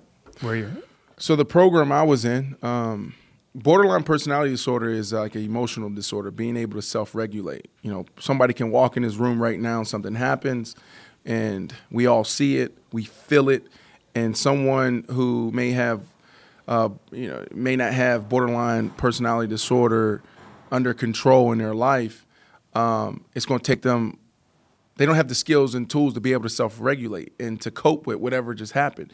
You guys may be able to get over it in a s- you know in a minute. Mm-hmm. You know, for someone you know dealing with borderline personality disorder, it could take them an hour. Mm. It could take them two days. It could take them two weeks. does this is this every any is this anything No. or just some things? Just some things. Yeah. Just some things. And everybody's case is different. Like borderline personality disorder, BPD, presents itself in over 265 different ways. Wow. Right? Like Ricky Williams, like you, Ricky Williams was diagnosed with BPD. I was diagnosed with BPD. Two different stories, right? Um, so uh, how did it look in the program? It, it was like being on a college campus. That's what it was like. You know, I would wake up, you know, every day around seven. Uh, I think get to camps around eight. Maybe my first group our session was at like eight thirty nine, and I'd be there till five. And after that, I would go to Reebok's headquarters. I was signed to Reebok at the time, and I would train for the season. But it, it literally was that I was just jumping around eight to to different five groups. every day? Yeah, because I was going from mentalization therapy to uh, dialectical behavior therapy, self assessment, one on one with Dr. Gunderson. So I would literally just be on campus bouncing around. What was interesting is while on campus, though, you know, there was a few times where, you know, I'd be walking and I'll see someone talking to themselves like, "Hey, buddy, how you doing?" And they just just wasn't there. It's Like, damn. And it, those were reminders. Like, I'm really at a mental institute right now. I'm at a hospital, right? Or I walk into a session and there be blood seeping through a bandage of uh, someone's arm, you know, from self harming themselves. You know, you hear the stories of, oh yeah, um, I tried to commit suicide last last night. Um, there was a young lady named Sasha, um, we call her Sasha Bear, um, who completed suicide on campus, right, while I was there. Um, so it it, it it it was interesting, and it was probably the most phenomenal experience of my life. My gosh. Yeah. Man. So now you're that I've I was wondering why you were so e- eager to share, so eager to speak about it. I mean that right there says enough. What do you, what is your what is your goal going forward? How how are you what what is your I know you started um, the House of Athlete. There's a lot of Right. components in that in that business that deal with mental health. You're trying to help those guys understand what that complete package is. It's not just on the field. Uh, but what other things are you doing, or, or, or try, how are you trying to help other people? House of Athlete is uh, McLean Hospital to me. You know, um, when I was at McLean Hospital, those five pillars that I linked into earlier, that's what I was doing. So the transformation that happened in my life, I was training every day. So when I leave McLean Hospital, I was going to Reebok's headquarters and I was crushing it, right? Um, not everybody has to train every day, just a couple times a week. I also, I was also leaning into my nutrition, mental fitness. Obviously, I was at McLean Hospital, but I also was practicing meditation. I was praying. I was reading. I was doing so many things spiritually there. Uh, the fourth thing was recovery, taking care of my body, you know, sleeping, massage, you know, taking care of, you know, if I had a, you know, hamstring problem, my back was hurting. And then I had my team that was there. I wasn't up there alone. My long term trainer was there. And then also I had like a little crew because I filmed everything that they turned into my family. So I wasn't there by myself. So those five things is the pillars that make up House of Athlete. Because a lot of times when we have this conversation about mental health, it's so clinical. There's so much stigma around it. When you talk about House of Athlete and you talk about mental fitness, it's more, you know, welcoming. Yeah. You know, it's not as scary. So at House of Athlete, you know, we focus on the fundamentals of health. You know, there's a thin line between impairment and performance. And, and so when you come there, we have, and I think this is how we should approach it, you know, just to be disruptive and, and really make it comfortable for everyone. Um, you know, but when you come to House of Athlete, we have mental health professionals on site. On Wednesdays, the uh, there's no training there. We have some of the top athletes training there now. We have 50 pro athletes training there. We have a couple hundred Gen Pop members there, youth athletes as well. Wednesdays, there's no damn lifting weights or running on a treadmill. You can come recover. You can take the self assessment class that we call mental fitness. You can do our mindful mobility class. You can jump in a float pod, right? And so um, that's what I'm doing now. And, and, and I think that's, you know, that's one of the things when I talk think about legacy in the NFL. That's one of the things that I wanted to do was, you know, make sure that it was mandated that every club had a mental Mm. health professional on staff. It wasn't like that back in the day. You know, they did they did they made that move a couple years ago. And then the biggest thing for me when I was playing in the NFL, instead of me m- meeting with Gail um, in her room next to the janitor's closet on third floor when I was playing for the Chicago Bears, um, instead of meeting with her there in her room, I would meet with her in the middle of the train, uh, the weight room, when guys was there to, de- to to break the stigma. Yeah. And when I was with the Jets, I would do it in the cafeteria. When I was with the Giants, I would do it in the cafeteria during lunch hour so everybody can see it. So I feel like we need to uh, take our mental health professionals and put them right next to our strength and conditioning coaches. Where we train physically, we should also be developing mentally. All right, it's time for a message from our partner Valvoline, the original motor oil. Not only were they the first patented motor oil brand, they also had many firsts in the industry of motor oil, like being the first high mileage oil, the first synthetic blend, the first racing oil, and they never stopped innovating. They are constantly reinventing formulas to provide the ultimate protection for every engine on the road today. In fact, every motor oil Valvoline makes has recently been reformulated to provide 40% better wear protection than industry standards. You believe that? I don't believe it. I believe it. Goodness. 40% better. Yeah, I know it's a lot. It's proven to maximize engine life by fighting the four main causes of engine breakdown heat, friction, wear, and deposits. Another reason we love Valvoline, they've been synonymous with some of racing's greats. Cale Yarborough, AJ Foyt, Mark Martin, and new NASCAR Cup champion Chase Elliott. So do yourself a favor and make sure you choose Valvoline. Head over to valvoline.com slash original to find the right motor oil for your engine. What is the biggest mistake athletes make when they get into the league? Ooh, Wow. Um, freedom. Uh, okay. So the biggest mistake is what got us there is the routine, you know, and, and staying focused, the humility. And then when we have freedom, you know, it's like, ah, you, you start breaking routine. You know, you start doing things you've never done before. And I think that's a huge mistake. You just got to stay focused. Um, Eli Manning, you know, his entire playing career, he did the same thing over and over and over again. And, and, and the reason why I, you know, mention him because like if you go on the road with Eli Manning and, and you're like, hey, Eli, let's go to this amazing steakhouse where, you know, it's the only time here all year. Oh, I can't break routine. I can't break routine, right? Yeah. So, uh, you know, it's probably a better answer there, but that's the thing that, that was top of mind for me. Yeah. Well, I, I, I mean, I asked that because I'm hearing you talk about House of Athlete. Yeah. You're, is it fair to say you're equipping people? You're equipping people from a mental standpoint approach. It's not just the physical abilities that they, the, the God given abilities they have. You're equipping them with all the other things that they don't know they need, right? Oh, I don't care about the physical. I tell those guys all the care. time. Like you can watch our show on FS1. It's come out come out tomorrow, and, and like I don't. I'm not on the field running routes with guys, and there's some amazing receivers out, out there. You know, I'm not out there teaching them X's and O's. unless they come up to me and ask me, I'm talking to them about their mind and their brain. You know, because life in sport is 80% mental. And that's what separates the good from great, or that's what keeps you from walking in your purpose if you're just clogged up up here. Mm. Right. So that's the thing that I, I, I focus on. It's all mental for me. So mm. would it be fair to say that the House of Athlete is that place to get that five percent to go from good to great to from good to elite? That that that little bit that's hard to find. I would say so. And who can go there? Everybody.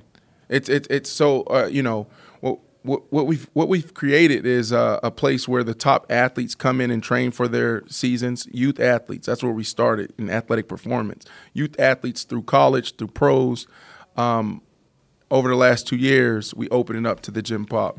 So we're projecting 1,200 to 2,000 members per facility, and we'll open up globally. We'll open up 19 facilities uh, within the next five years. Wow.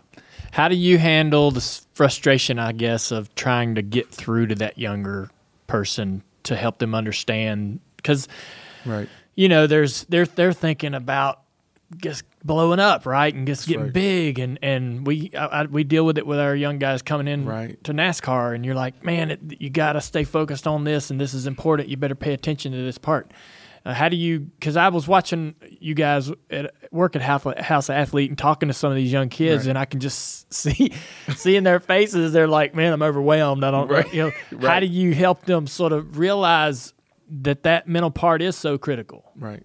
Uh, just telling our stories, but uh, you know how I protect myself is knowing that not everyone's going to get it, and some people have to go through the hard Yeah. times to get it. Like I was one of those guys where I had to fly, I had to fall flat on my face to get it, and you know, unfortunately, some people don't make it back, and fortunately, some people, you know, it's exactly what they need, right? So as long as you're giving them the information, then you have to be okay with that, and that's that's what I lean. Like I, I'm giving you the information.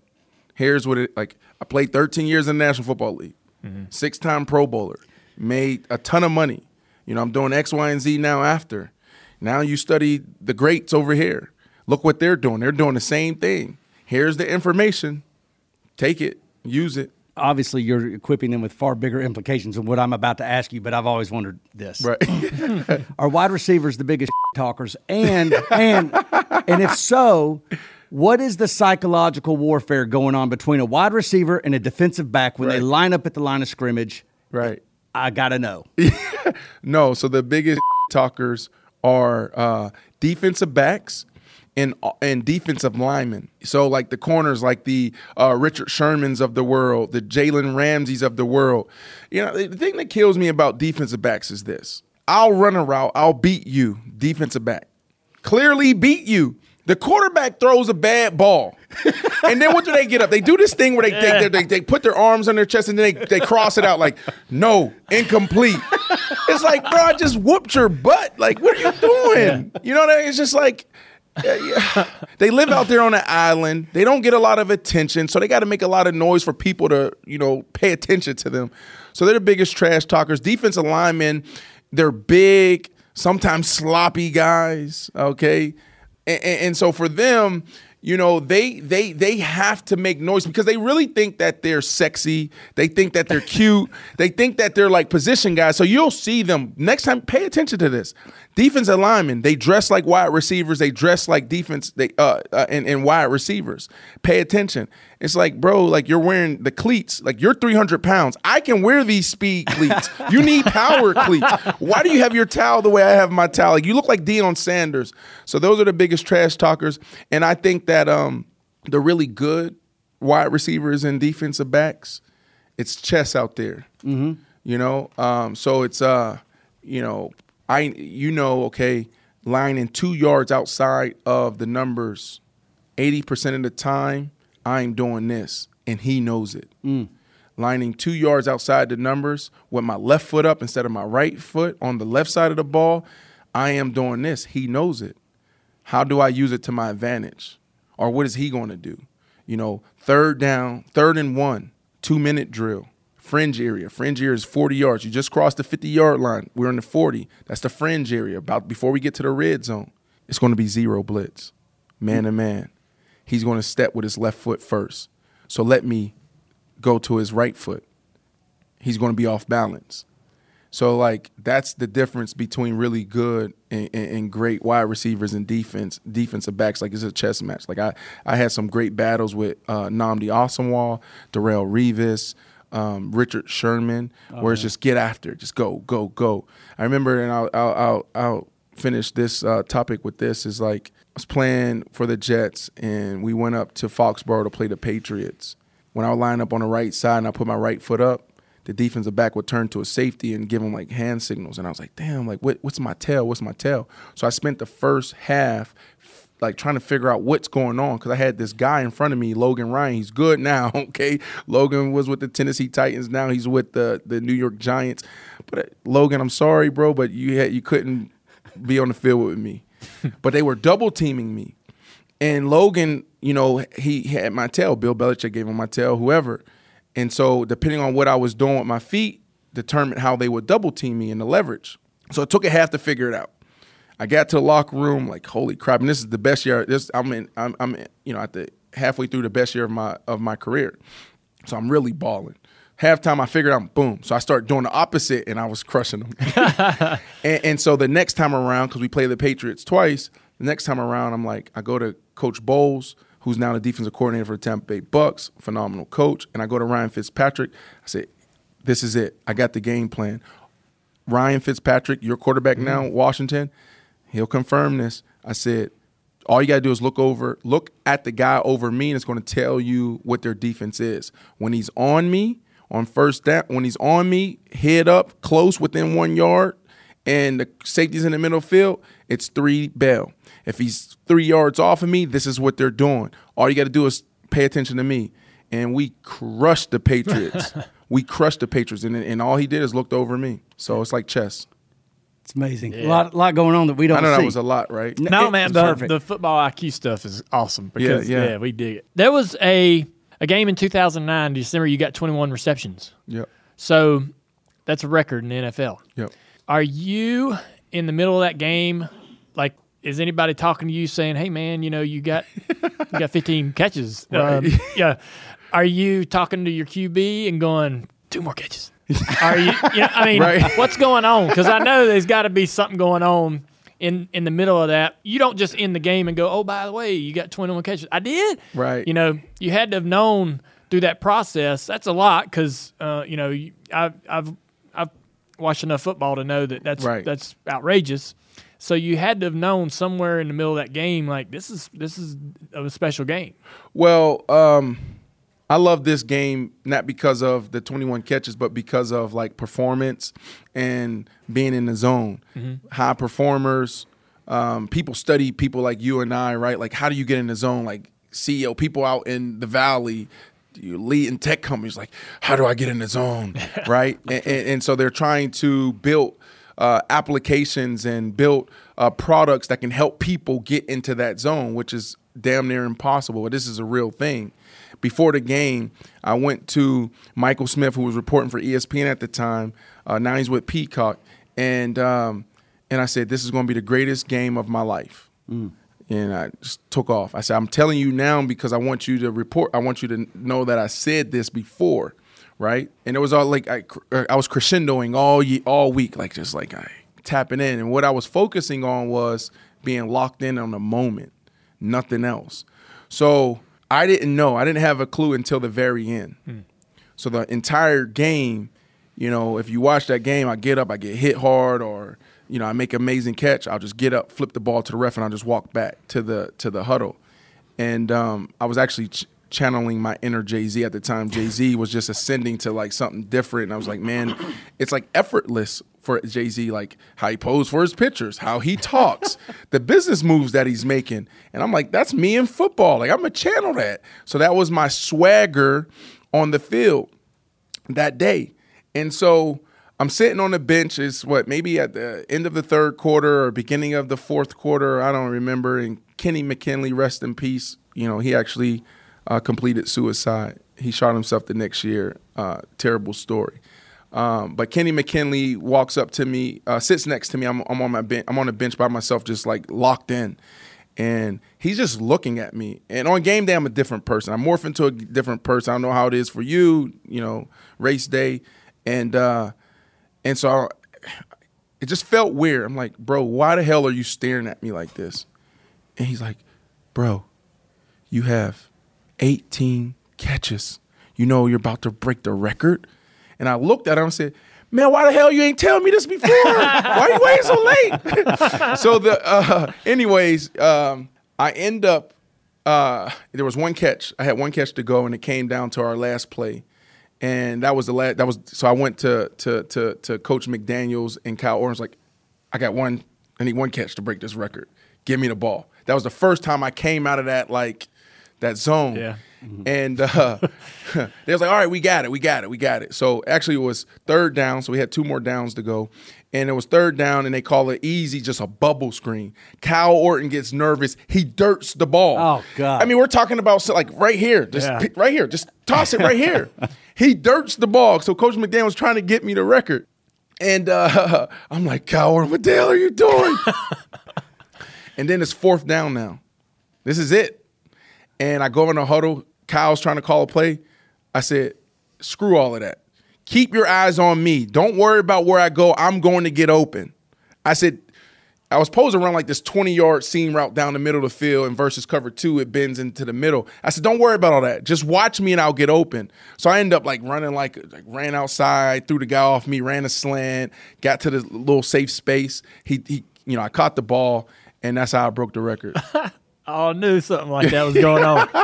I mean, in a moment like that, you got to imagine that you're absolutely aware of it. That's pretty funny. Um, I, I- the only other thing that I was wanting to know is is this is something that we deal. So when we talk about the athletes, and this may come up later today, but when we talk about racing and being athletes. One of our arguments to help our our argument is that we lose a lot of weight. Uh, We we we sweat out probably about eight pounds of water, six to eight pounds of water per race, right? Yep.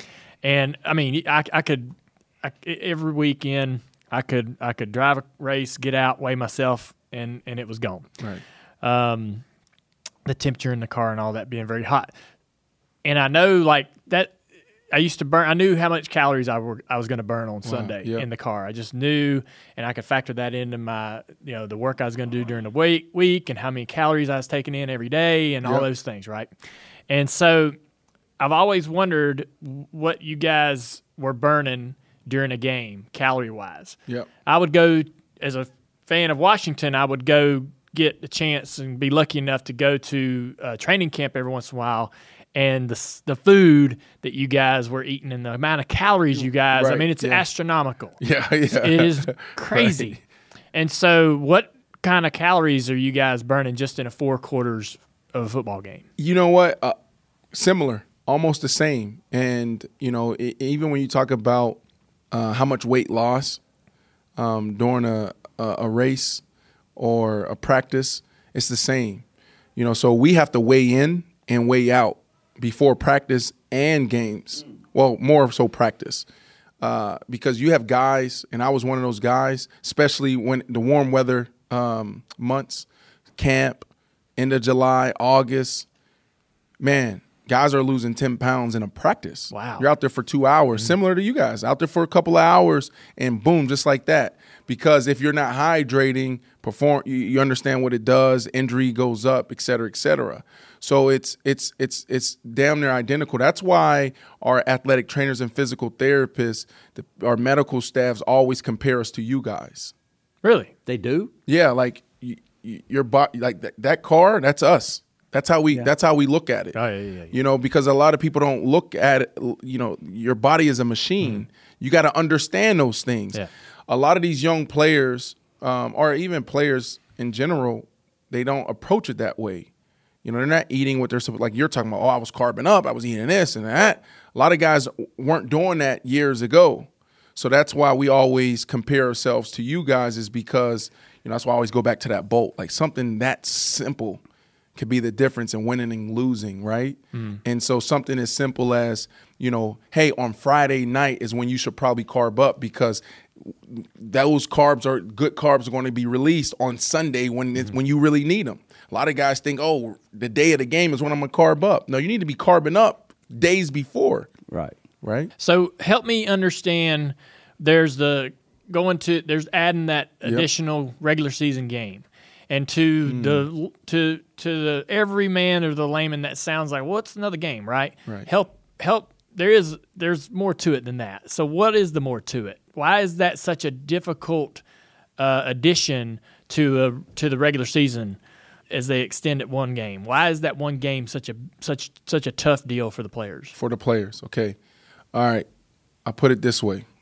Keep it short and sweet. Week eight, week nine of the season, you're walking in the locker room, and literally guys are going to be using tape to put their like keep their arms up oh, or their legs together to go out to mm. practice. Mm. I'm talking about brutal. Guys, I mean, we're getting away from it now, taking Toradols, getting shots to go to practice. You know, it's it's a violent sport. It's hard. You know, injury rate 100%. Yeah. That's that's that's why because towards the end of the season you're running off adrenaline. Really? Does that make sense? Yeah, absolutely. Like I, and I, and I, I never forget. This is when I knew it was over because it was the first time I realized this is when I snapped my ankle playing for the Giants. I remember seeing Damon's uh, Snack Harrison, big snacks, before practice. Like he had a knee, knee injury, elbow injury, and literally it's just like tape, tape, tape, tape, and he's limping out there, limping out there. I'm like, you're now about to go out there and practice for two hours. So Dangerous. yeah, So, Brandon, I believe you are Hall of Fame eligible in 2023, unless he comes back to play tight end for the Washington football team, which we think it's going to happen. That's what we're going to work on. But assuming you don't, right. I was looking at statistics. Uh, like the average Hall of Fame wide receiver has 769 receptions. You have 970. An average Hall of Fame wide receiver has 11,791 yards. You have 12,351. You have 83 touchdowns. You six Pro Bowls. How important is the Hall of Fame to you? Do you think about it? Uh, I did think about it, and uh, being transparent, it's important to me because, and this is from a worldly perspective, just as a competitor. Every day I woke up, I woke up to be the best that version of myself, and then also compete at a level where it's like, damn, he did some amazing things. So, you know, it's important because of that. But at the end of the day, I think I'm in a good place. Well, I know I'm in a good place because there's guys out there that it it's everything for them. Like for me, it's all competition. Mm. You know, before when we go back to McLean Hospital, first four or five years of my career, football was everything. It was my identity. When I left McLean, my identity became, you know, being the face of mental health. It was bigger than just me and football, right? So because of that, it's like, man, if I if it happens, it happens. If you know, if it doesn't, whatever. But from a competitor standpoint, it's like you know I, I never heard those stats before. Um, but from a competitor standpoint, I thought about that playing, and and the, and the reason why that's important because that's all I did my all my life, and um, I'm a guy that is goal oriented. You know, so that's like I thrive on that. Like, um, here's my goals, and I'm checking them off. You know, it's like I, it's just cool to me to be able to say I'm setting out to do this five years from now, and I'm gonna freaking do it. So, so, so that's why you know it's a it's a big deal. Well, congratulations on. I mean, your success off the field is just as remarkable to us as, Yeah. as the on the field. And the on the field is amazing, right? Yep. I mean, you know, the, the I Am Athlete podcast uh, in the show. I could watch that forever. When when when when you and, and Chad get into it and, and, and start arguing, that's Right. like some of the most entertaining stuff I've ever seen. I mean, just two weeks ago, uh, the, the video y'all dropped, like it's, but it's an amazing accomplishment, and and you guys just started that last year, Right. Right? Or Yep. you started it? Did Yep. you start that? Oh, yeah, it was my idea, but we have a whole team in place. But yes, Well, it's it's I we're we're so excited that Dale gets to go on that with you guys uh, because it's really well done. No, really. You. We're also excited to he- hear what you got to say about that ride that you're going to take. I mean, just take it easy. I'll take me. it easy. I'll tell you that, but I might not. Crush do- not going to. Channing, Yeah. Crush Channing, Yeah. Freak, Freaky Fred will be fine. He'll get- he'll love it. Freaky Yeah. Fred, um, Ocho, He, he's the wild card. You never know what you're gonna get from Ocho. You don't, do you? You never know what you're gonna get from I'm- Ocho. That's we're- what he's makes him going to get out, and then he's going to try to enter a race as a driver because that's like he, he, Or- or, you know, he he, still thinks he he still thinks he can go out there and do it. no, he's going to be like, you know, give me a head start. I can beat this car. That, that's his. Type, you know what I mean? Like he's that type of guy. Like, oh, let me just run against the car really quick. Let me see if I can beat him in 60 meters. You know, like that's Ocho. That's the wild card. Yeah. You know, me, I'm more conservative. You know, Of the four of y'all, who will scream? me, Uh, me, and probably Tra- Channing Crowder. Oh yeah, I Yeah. think he wants you to get Channing. No, no, no. Channing, no, no. It's probably just me because Channing like dives. He he dives with sharks. He has a whole shark company where you can go diving with sharks out in um in like Pompano, Florida, or wherever it's at. But Channing's wild. He he uh he hunts alligators. Um, he does that type of stuff. He wrestles like he's a wild boy. Yeah, sounds like. It'd be hard to impress him. Yeah, man. that'll be tough. This won't be anything. This won't be nothing. well, Brandon, uh, it's been a great conversation, man. Yep. I really appreciate it. Um, you. Folks are going to love to hear this. You got to. I'll be pulling for you. You got a new fan in me, man. Thank everything you. you. got going on, everything you got going in your life, it's gonna be fun to watch. House of Athlete continue to grow. Uh, I love the idea of you out there helping people understand to take their mental health seriously, and um, I enjoy. I'll enjoy. Uh, yeah, watching you continue in broadcasting and, and however Right. far you want to take that. That's right. right. That's you know, right. That's that's that's whatever you want it to be. Well, I appreciate you uh, paving the way for for us, you know, us athletes, and showing us that there is life after the sport. So um, you've done a phenomenal job. Man, and I appreciate that. We all appreciate you, and and Mike, keep crushing it. I, you see, I, I- you were like sober today, Mike. Like I felt like I was going to get, you know, the wow Mike today. Wh- When is when have you seen Wild Mike? I've done some research. there's there's like been you're some the one to mix it up a little bit. He- you mix it up a little bit. You asked the you asked the right questions. He's the Well, se- he's the seasoning. He's the seasoning. That's right. Yeah. That's right. Hey, listen. I think a lot of the things that you guys apply is that sometimes we're just naturally curious about people, and we just want to talk. And man, you have just given us so much Yeah. stuff to, just insight uh, that we've just been wanting wanting to ask somebody, and you're it, man. Right, Uh, right. so thank you. Thank you so much. All right, This is awesome. Brandon Marshall on the Dale Jr. download.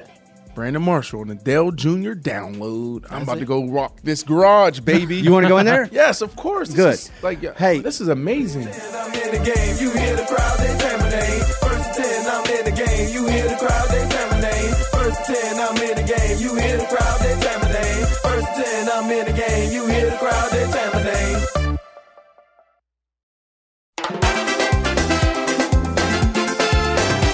It's finally time for our favorite part of the show, Ask Junior, brought to you by Xfinity. Let's check out the questions our fans sent to at Xfinity Racing on Twitter.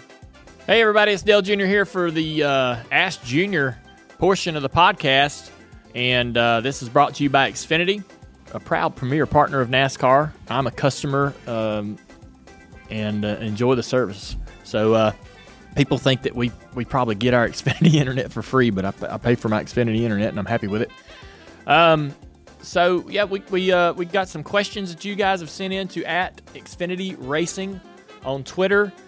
Um, I hope you guys enjoyed last week's show with Josh Berry and having Josh as part of the Ask Junior uh, segment was a lot of fun for me. And uh, we got some things coming down the pipe with the with the podcast uh, that you guys are going to love. There is one guest that I am so excited about. You got some questions? Uh, Leah's going to help get those out here so we can get the answers. Our first question coming from Eddie Wagner. What needs to be done to bring back the excitement and difficulty of Old Richmond? Uh, I'm telling you, man, that's a great question, and I'm glad you asked it. I've said this for, uh, you know, the funny thing, I was watching the race, and I was having a conversation with a friend of mine about the action on the track, or the lack of it, or compared to the past, uh, and and what we've seen there in, in years past. And I Googled, uh, or I didn't Google, but I went on Twitter and I searched my username and the word sealer to see how many times I have said on Twitter or commented on Twitter about sealing Richmond, and uh, it was it was it was a good it was a good amount. Um, is what I was it was what I expected to see, but there uh, I've asked them about sealing that track again. They used to put sealer on it years ago, a long time ago. I think the last time they did was around 2004. But what the sealer does is, you know, it, you've you've seen a asphalt sealer uh, driving around town, or maybe you sealed your driveway. Um, when when it gets water on top of it, it's really slick, um, but it's got this kind of sticky adhe- kind of texture to it, and uh, it's kind of maybe it's similar in a way to the PJ one and how it, when you when you race on it and you get it hot, the surface gets hot, and you get tire rubber sort of mixed into it. It kind of improves the grip. The cars go faster, and uh, but the problem with it is it does wear off or wear away, and that's when it gets really, really good. So if they sealed Richmond completely, uh, the track would would look a lot darker, and the first race on it would be very treacherous. The first laps on that sealer would be a handful. If you look back at articles of written when the track was sealed in the 90s and, and early 2000s, the drivers complained about how treacherous the racetrack was on a new sealer. But once they get laps or, or a good you know good day of practicing or so forth uh, on the sealer and get it sort of it, it breaks it in, if you will. The the track gets better, gets more comfortable. The drivers get more comfortable, and but eventually, over years, over many many races, that sealer wears away. So if the guys are running right on the bottom of the racetrack, they will eventually use that sealer up, and they'll have to go up the racetrack with the right side tires to find more sealer. And you just keep doing that over over the period of time. You go higher and higher and higher. Race after race after race, you're going further and further up the track, chasing that sealer, kind of like a cushion if, uh, of uh, at a dirt track to find speed and grip, until you're way up the track, you know. And and and while that groove's fast, the bottom's still competitive, uh, in a way for a guy to make a pass.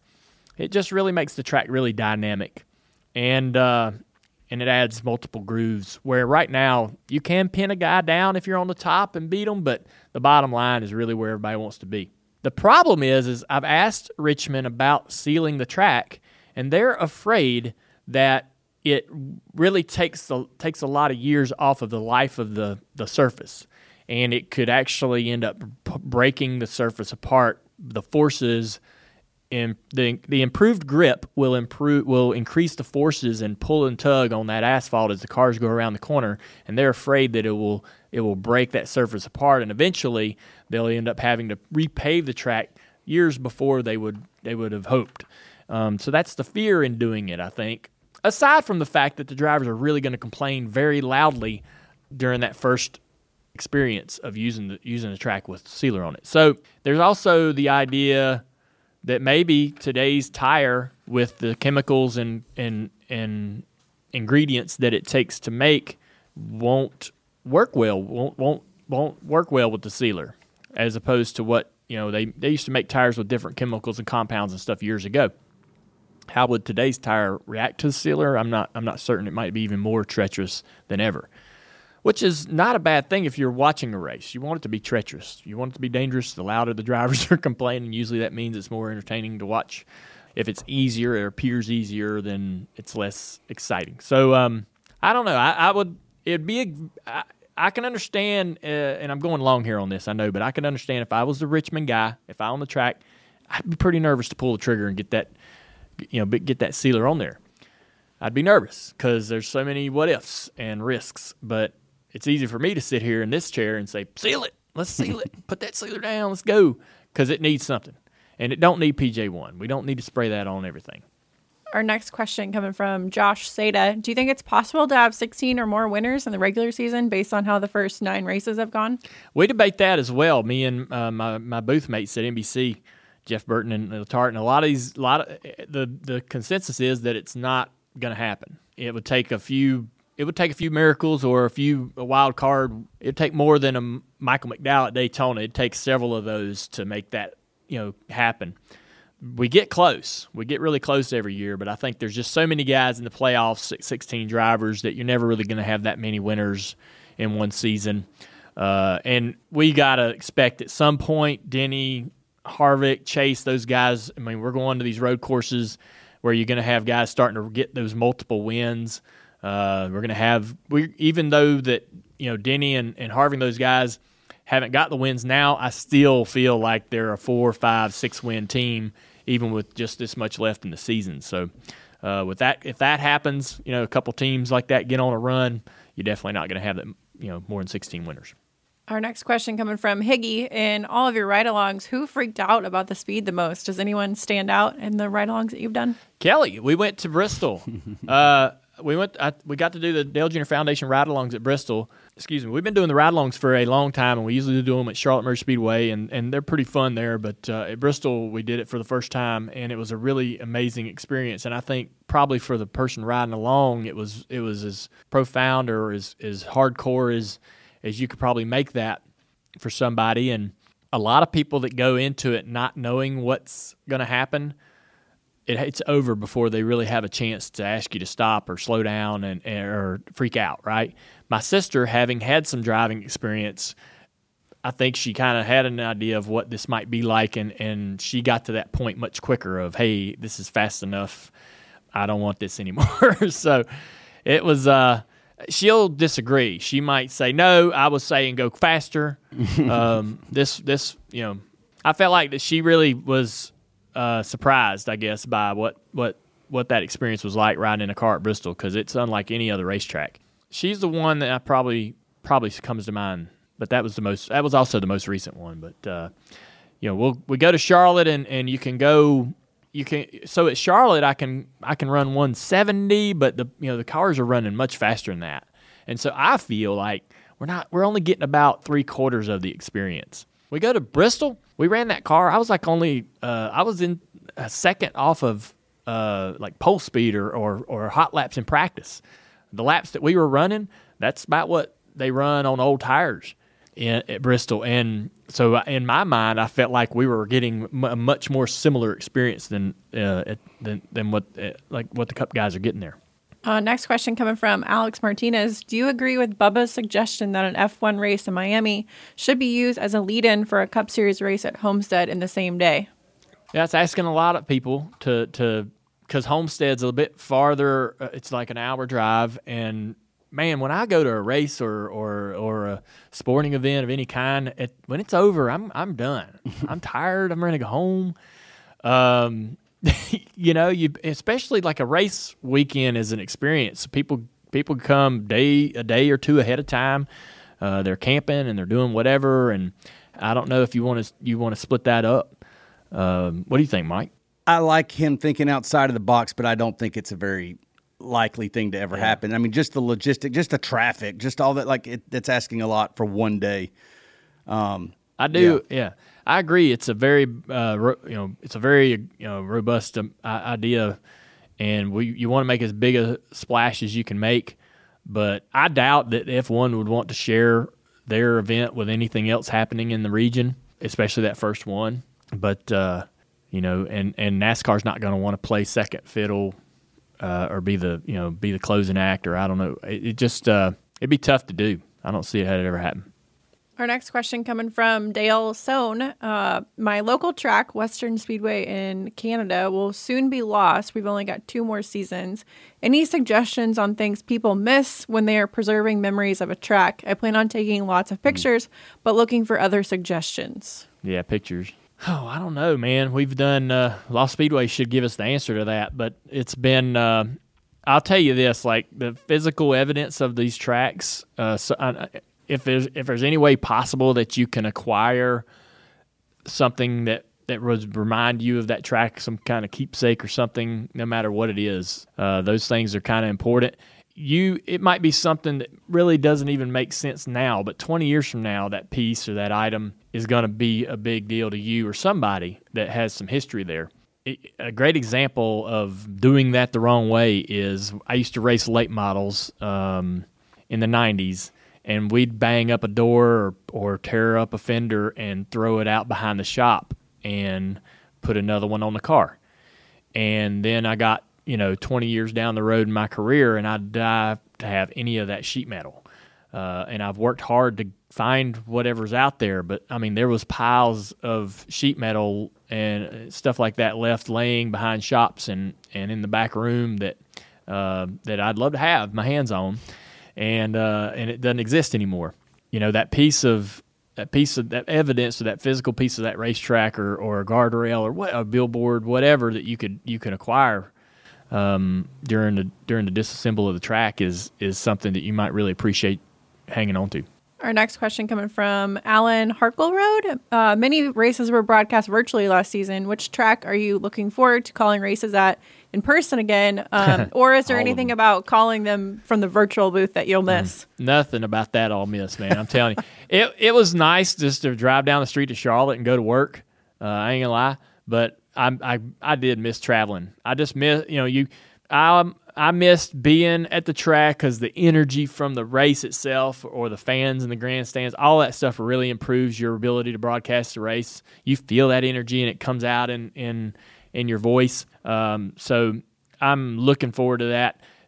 I was just on the phone with Jeff Burton and and uh, Rick Allen the other day. Just talked to Jeff yesterday about us traveling together, being able to talk. Uh, so what I what I won't have is the practice, the qualifying. That's so important as a broadcaster because it helps set up the stories for the weekend. Who's fast? Who's not fast? Who had trouble in practice? Who was great in practice?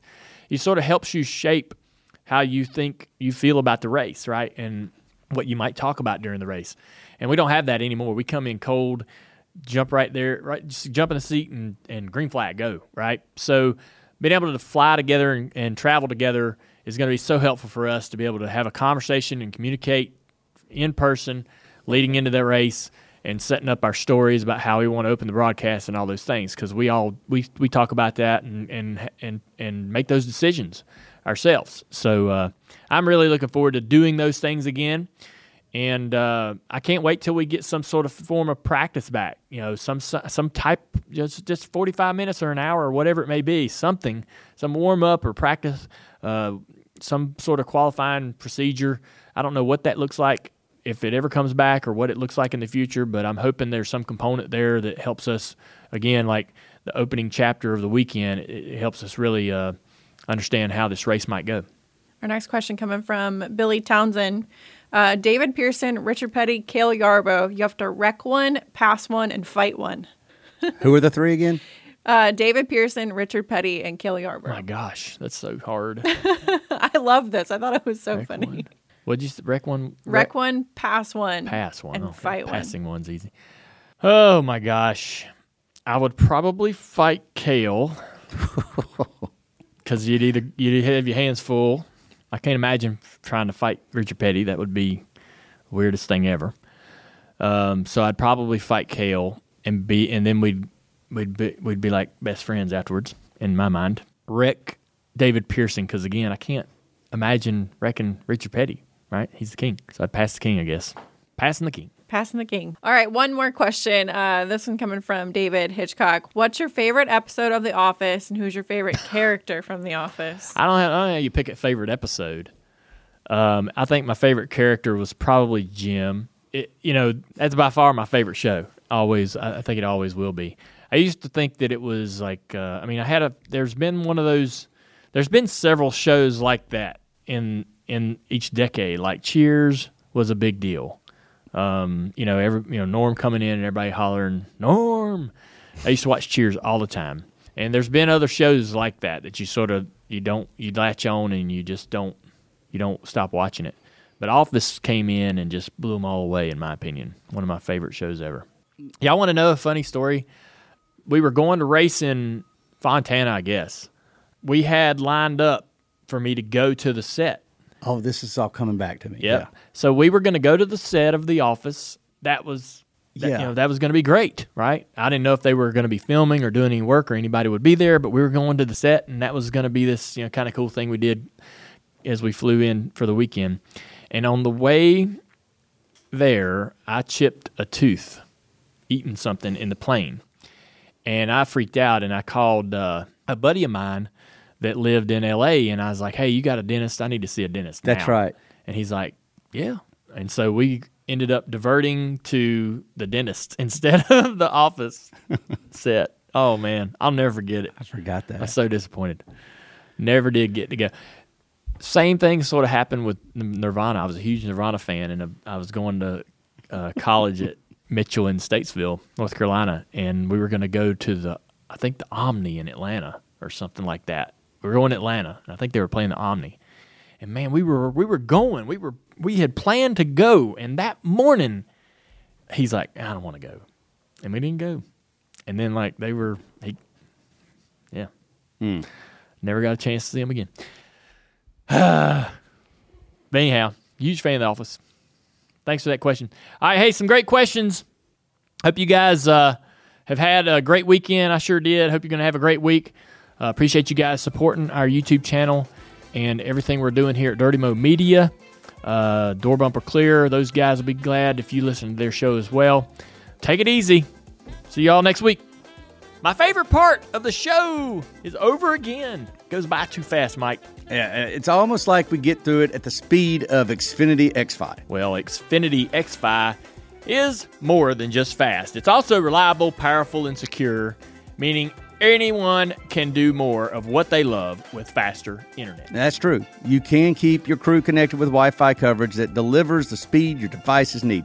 So your crew can stay in the fast lane on race day. Remember, everyone, send your Ask Junior questions to at Xfinity Racing on Twitter. All right, before we hit the road, thank you to Xfinity, proud premier partner of NASCAR.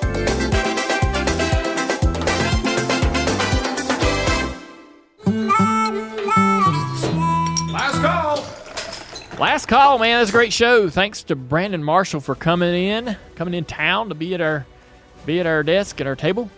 Um, great conversation with him. The Dale Jr. download with Brandon Marshall will be on NBCSN this Thursday at 6 p.m. Eastern. 6 p.m. Eastern Thursday. Uh, a new episode of Door Bumper Clear after Richmond is out now. TJ, Brett, and Freddie are joined by Jon Wood from the Wood Brothers. He's a hilarious.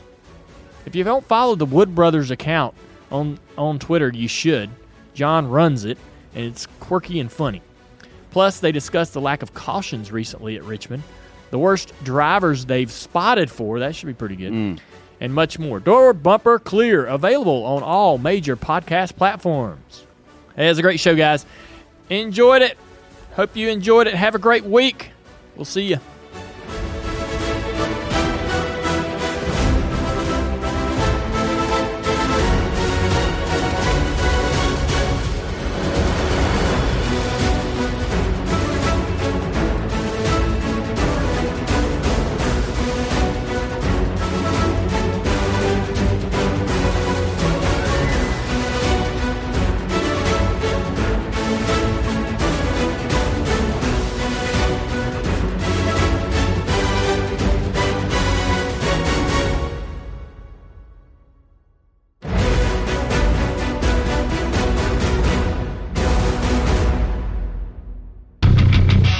This bit of badassery was badassery. Was made by badassery. Dirty Mo Media.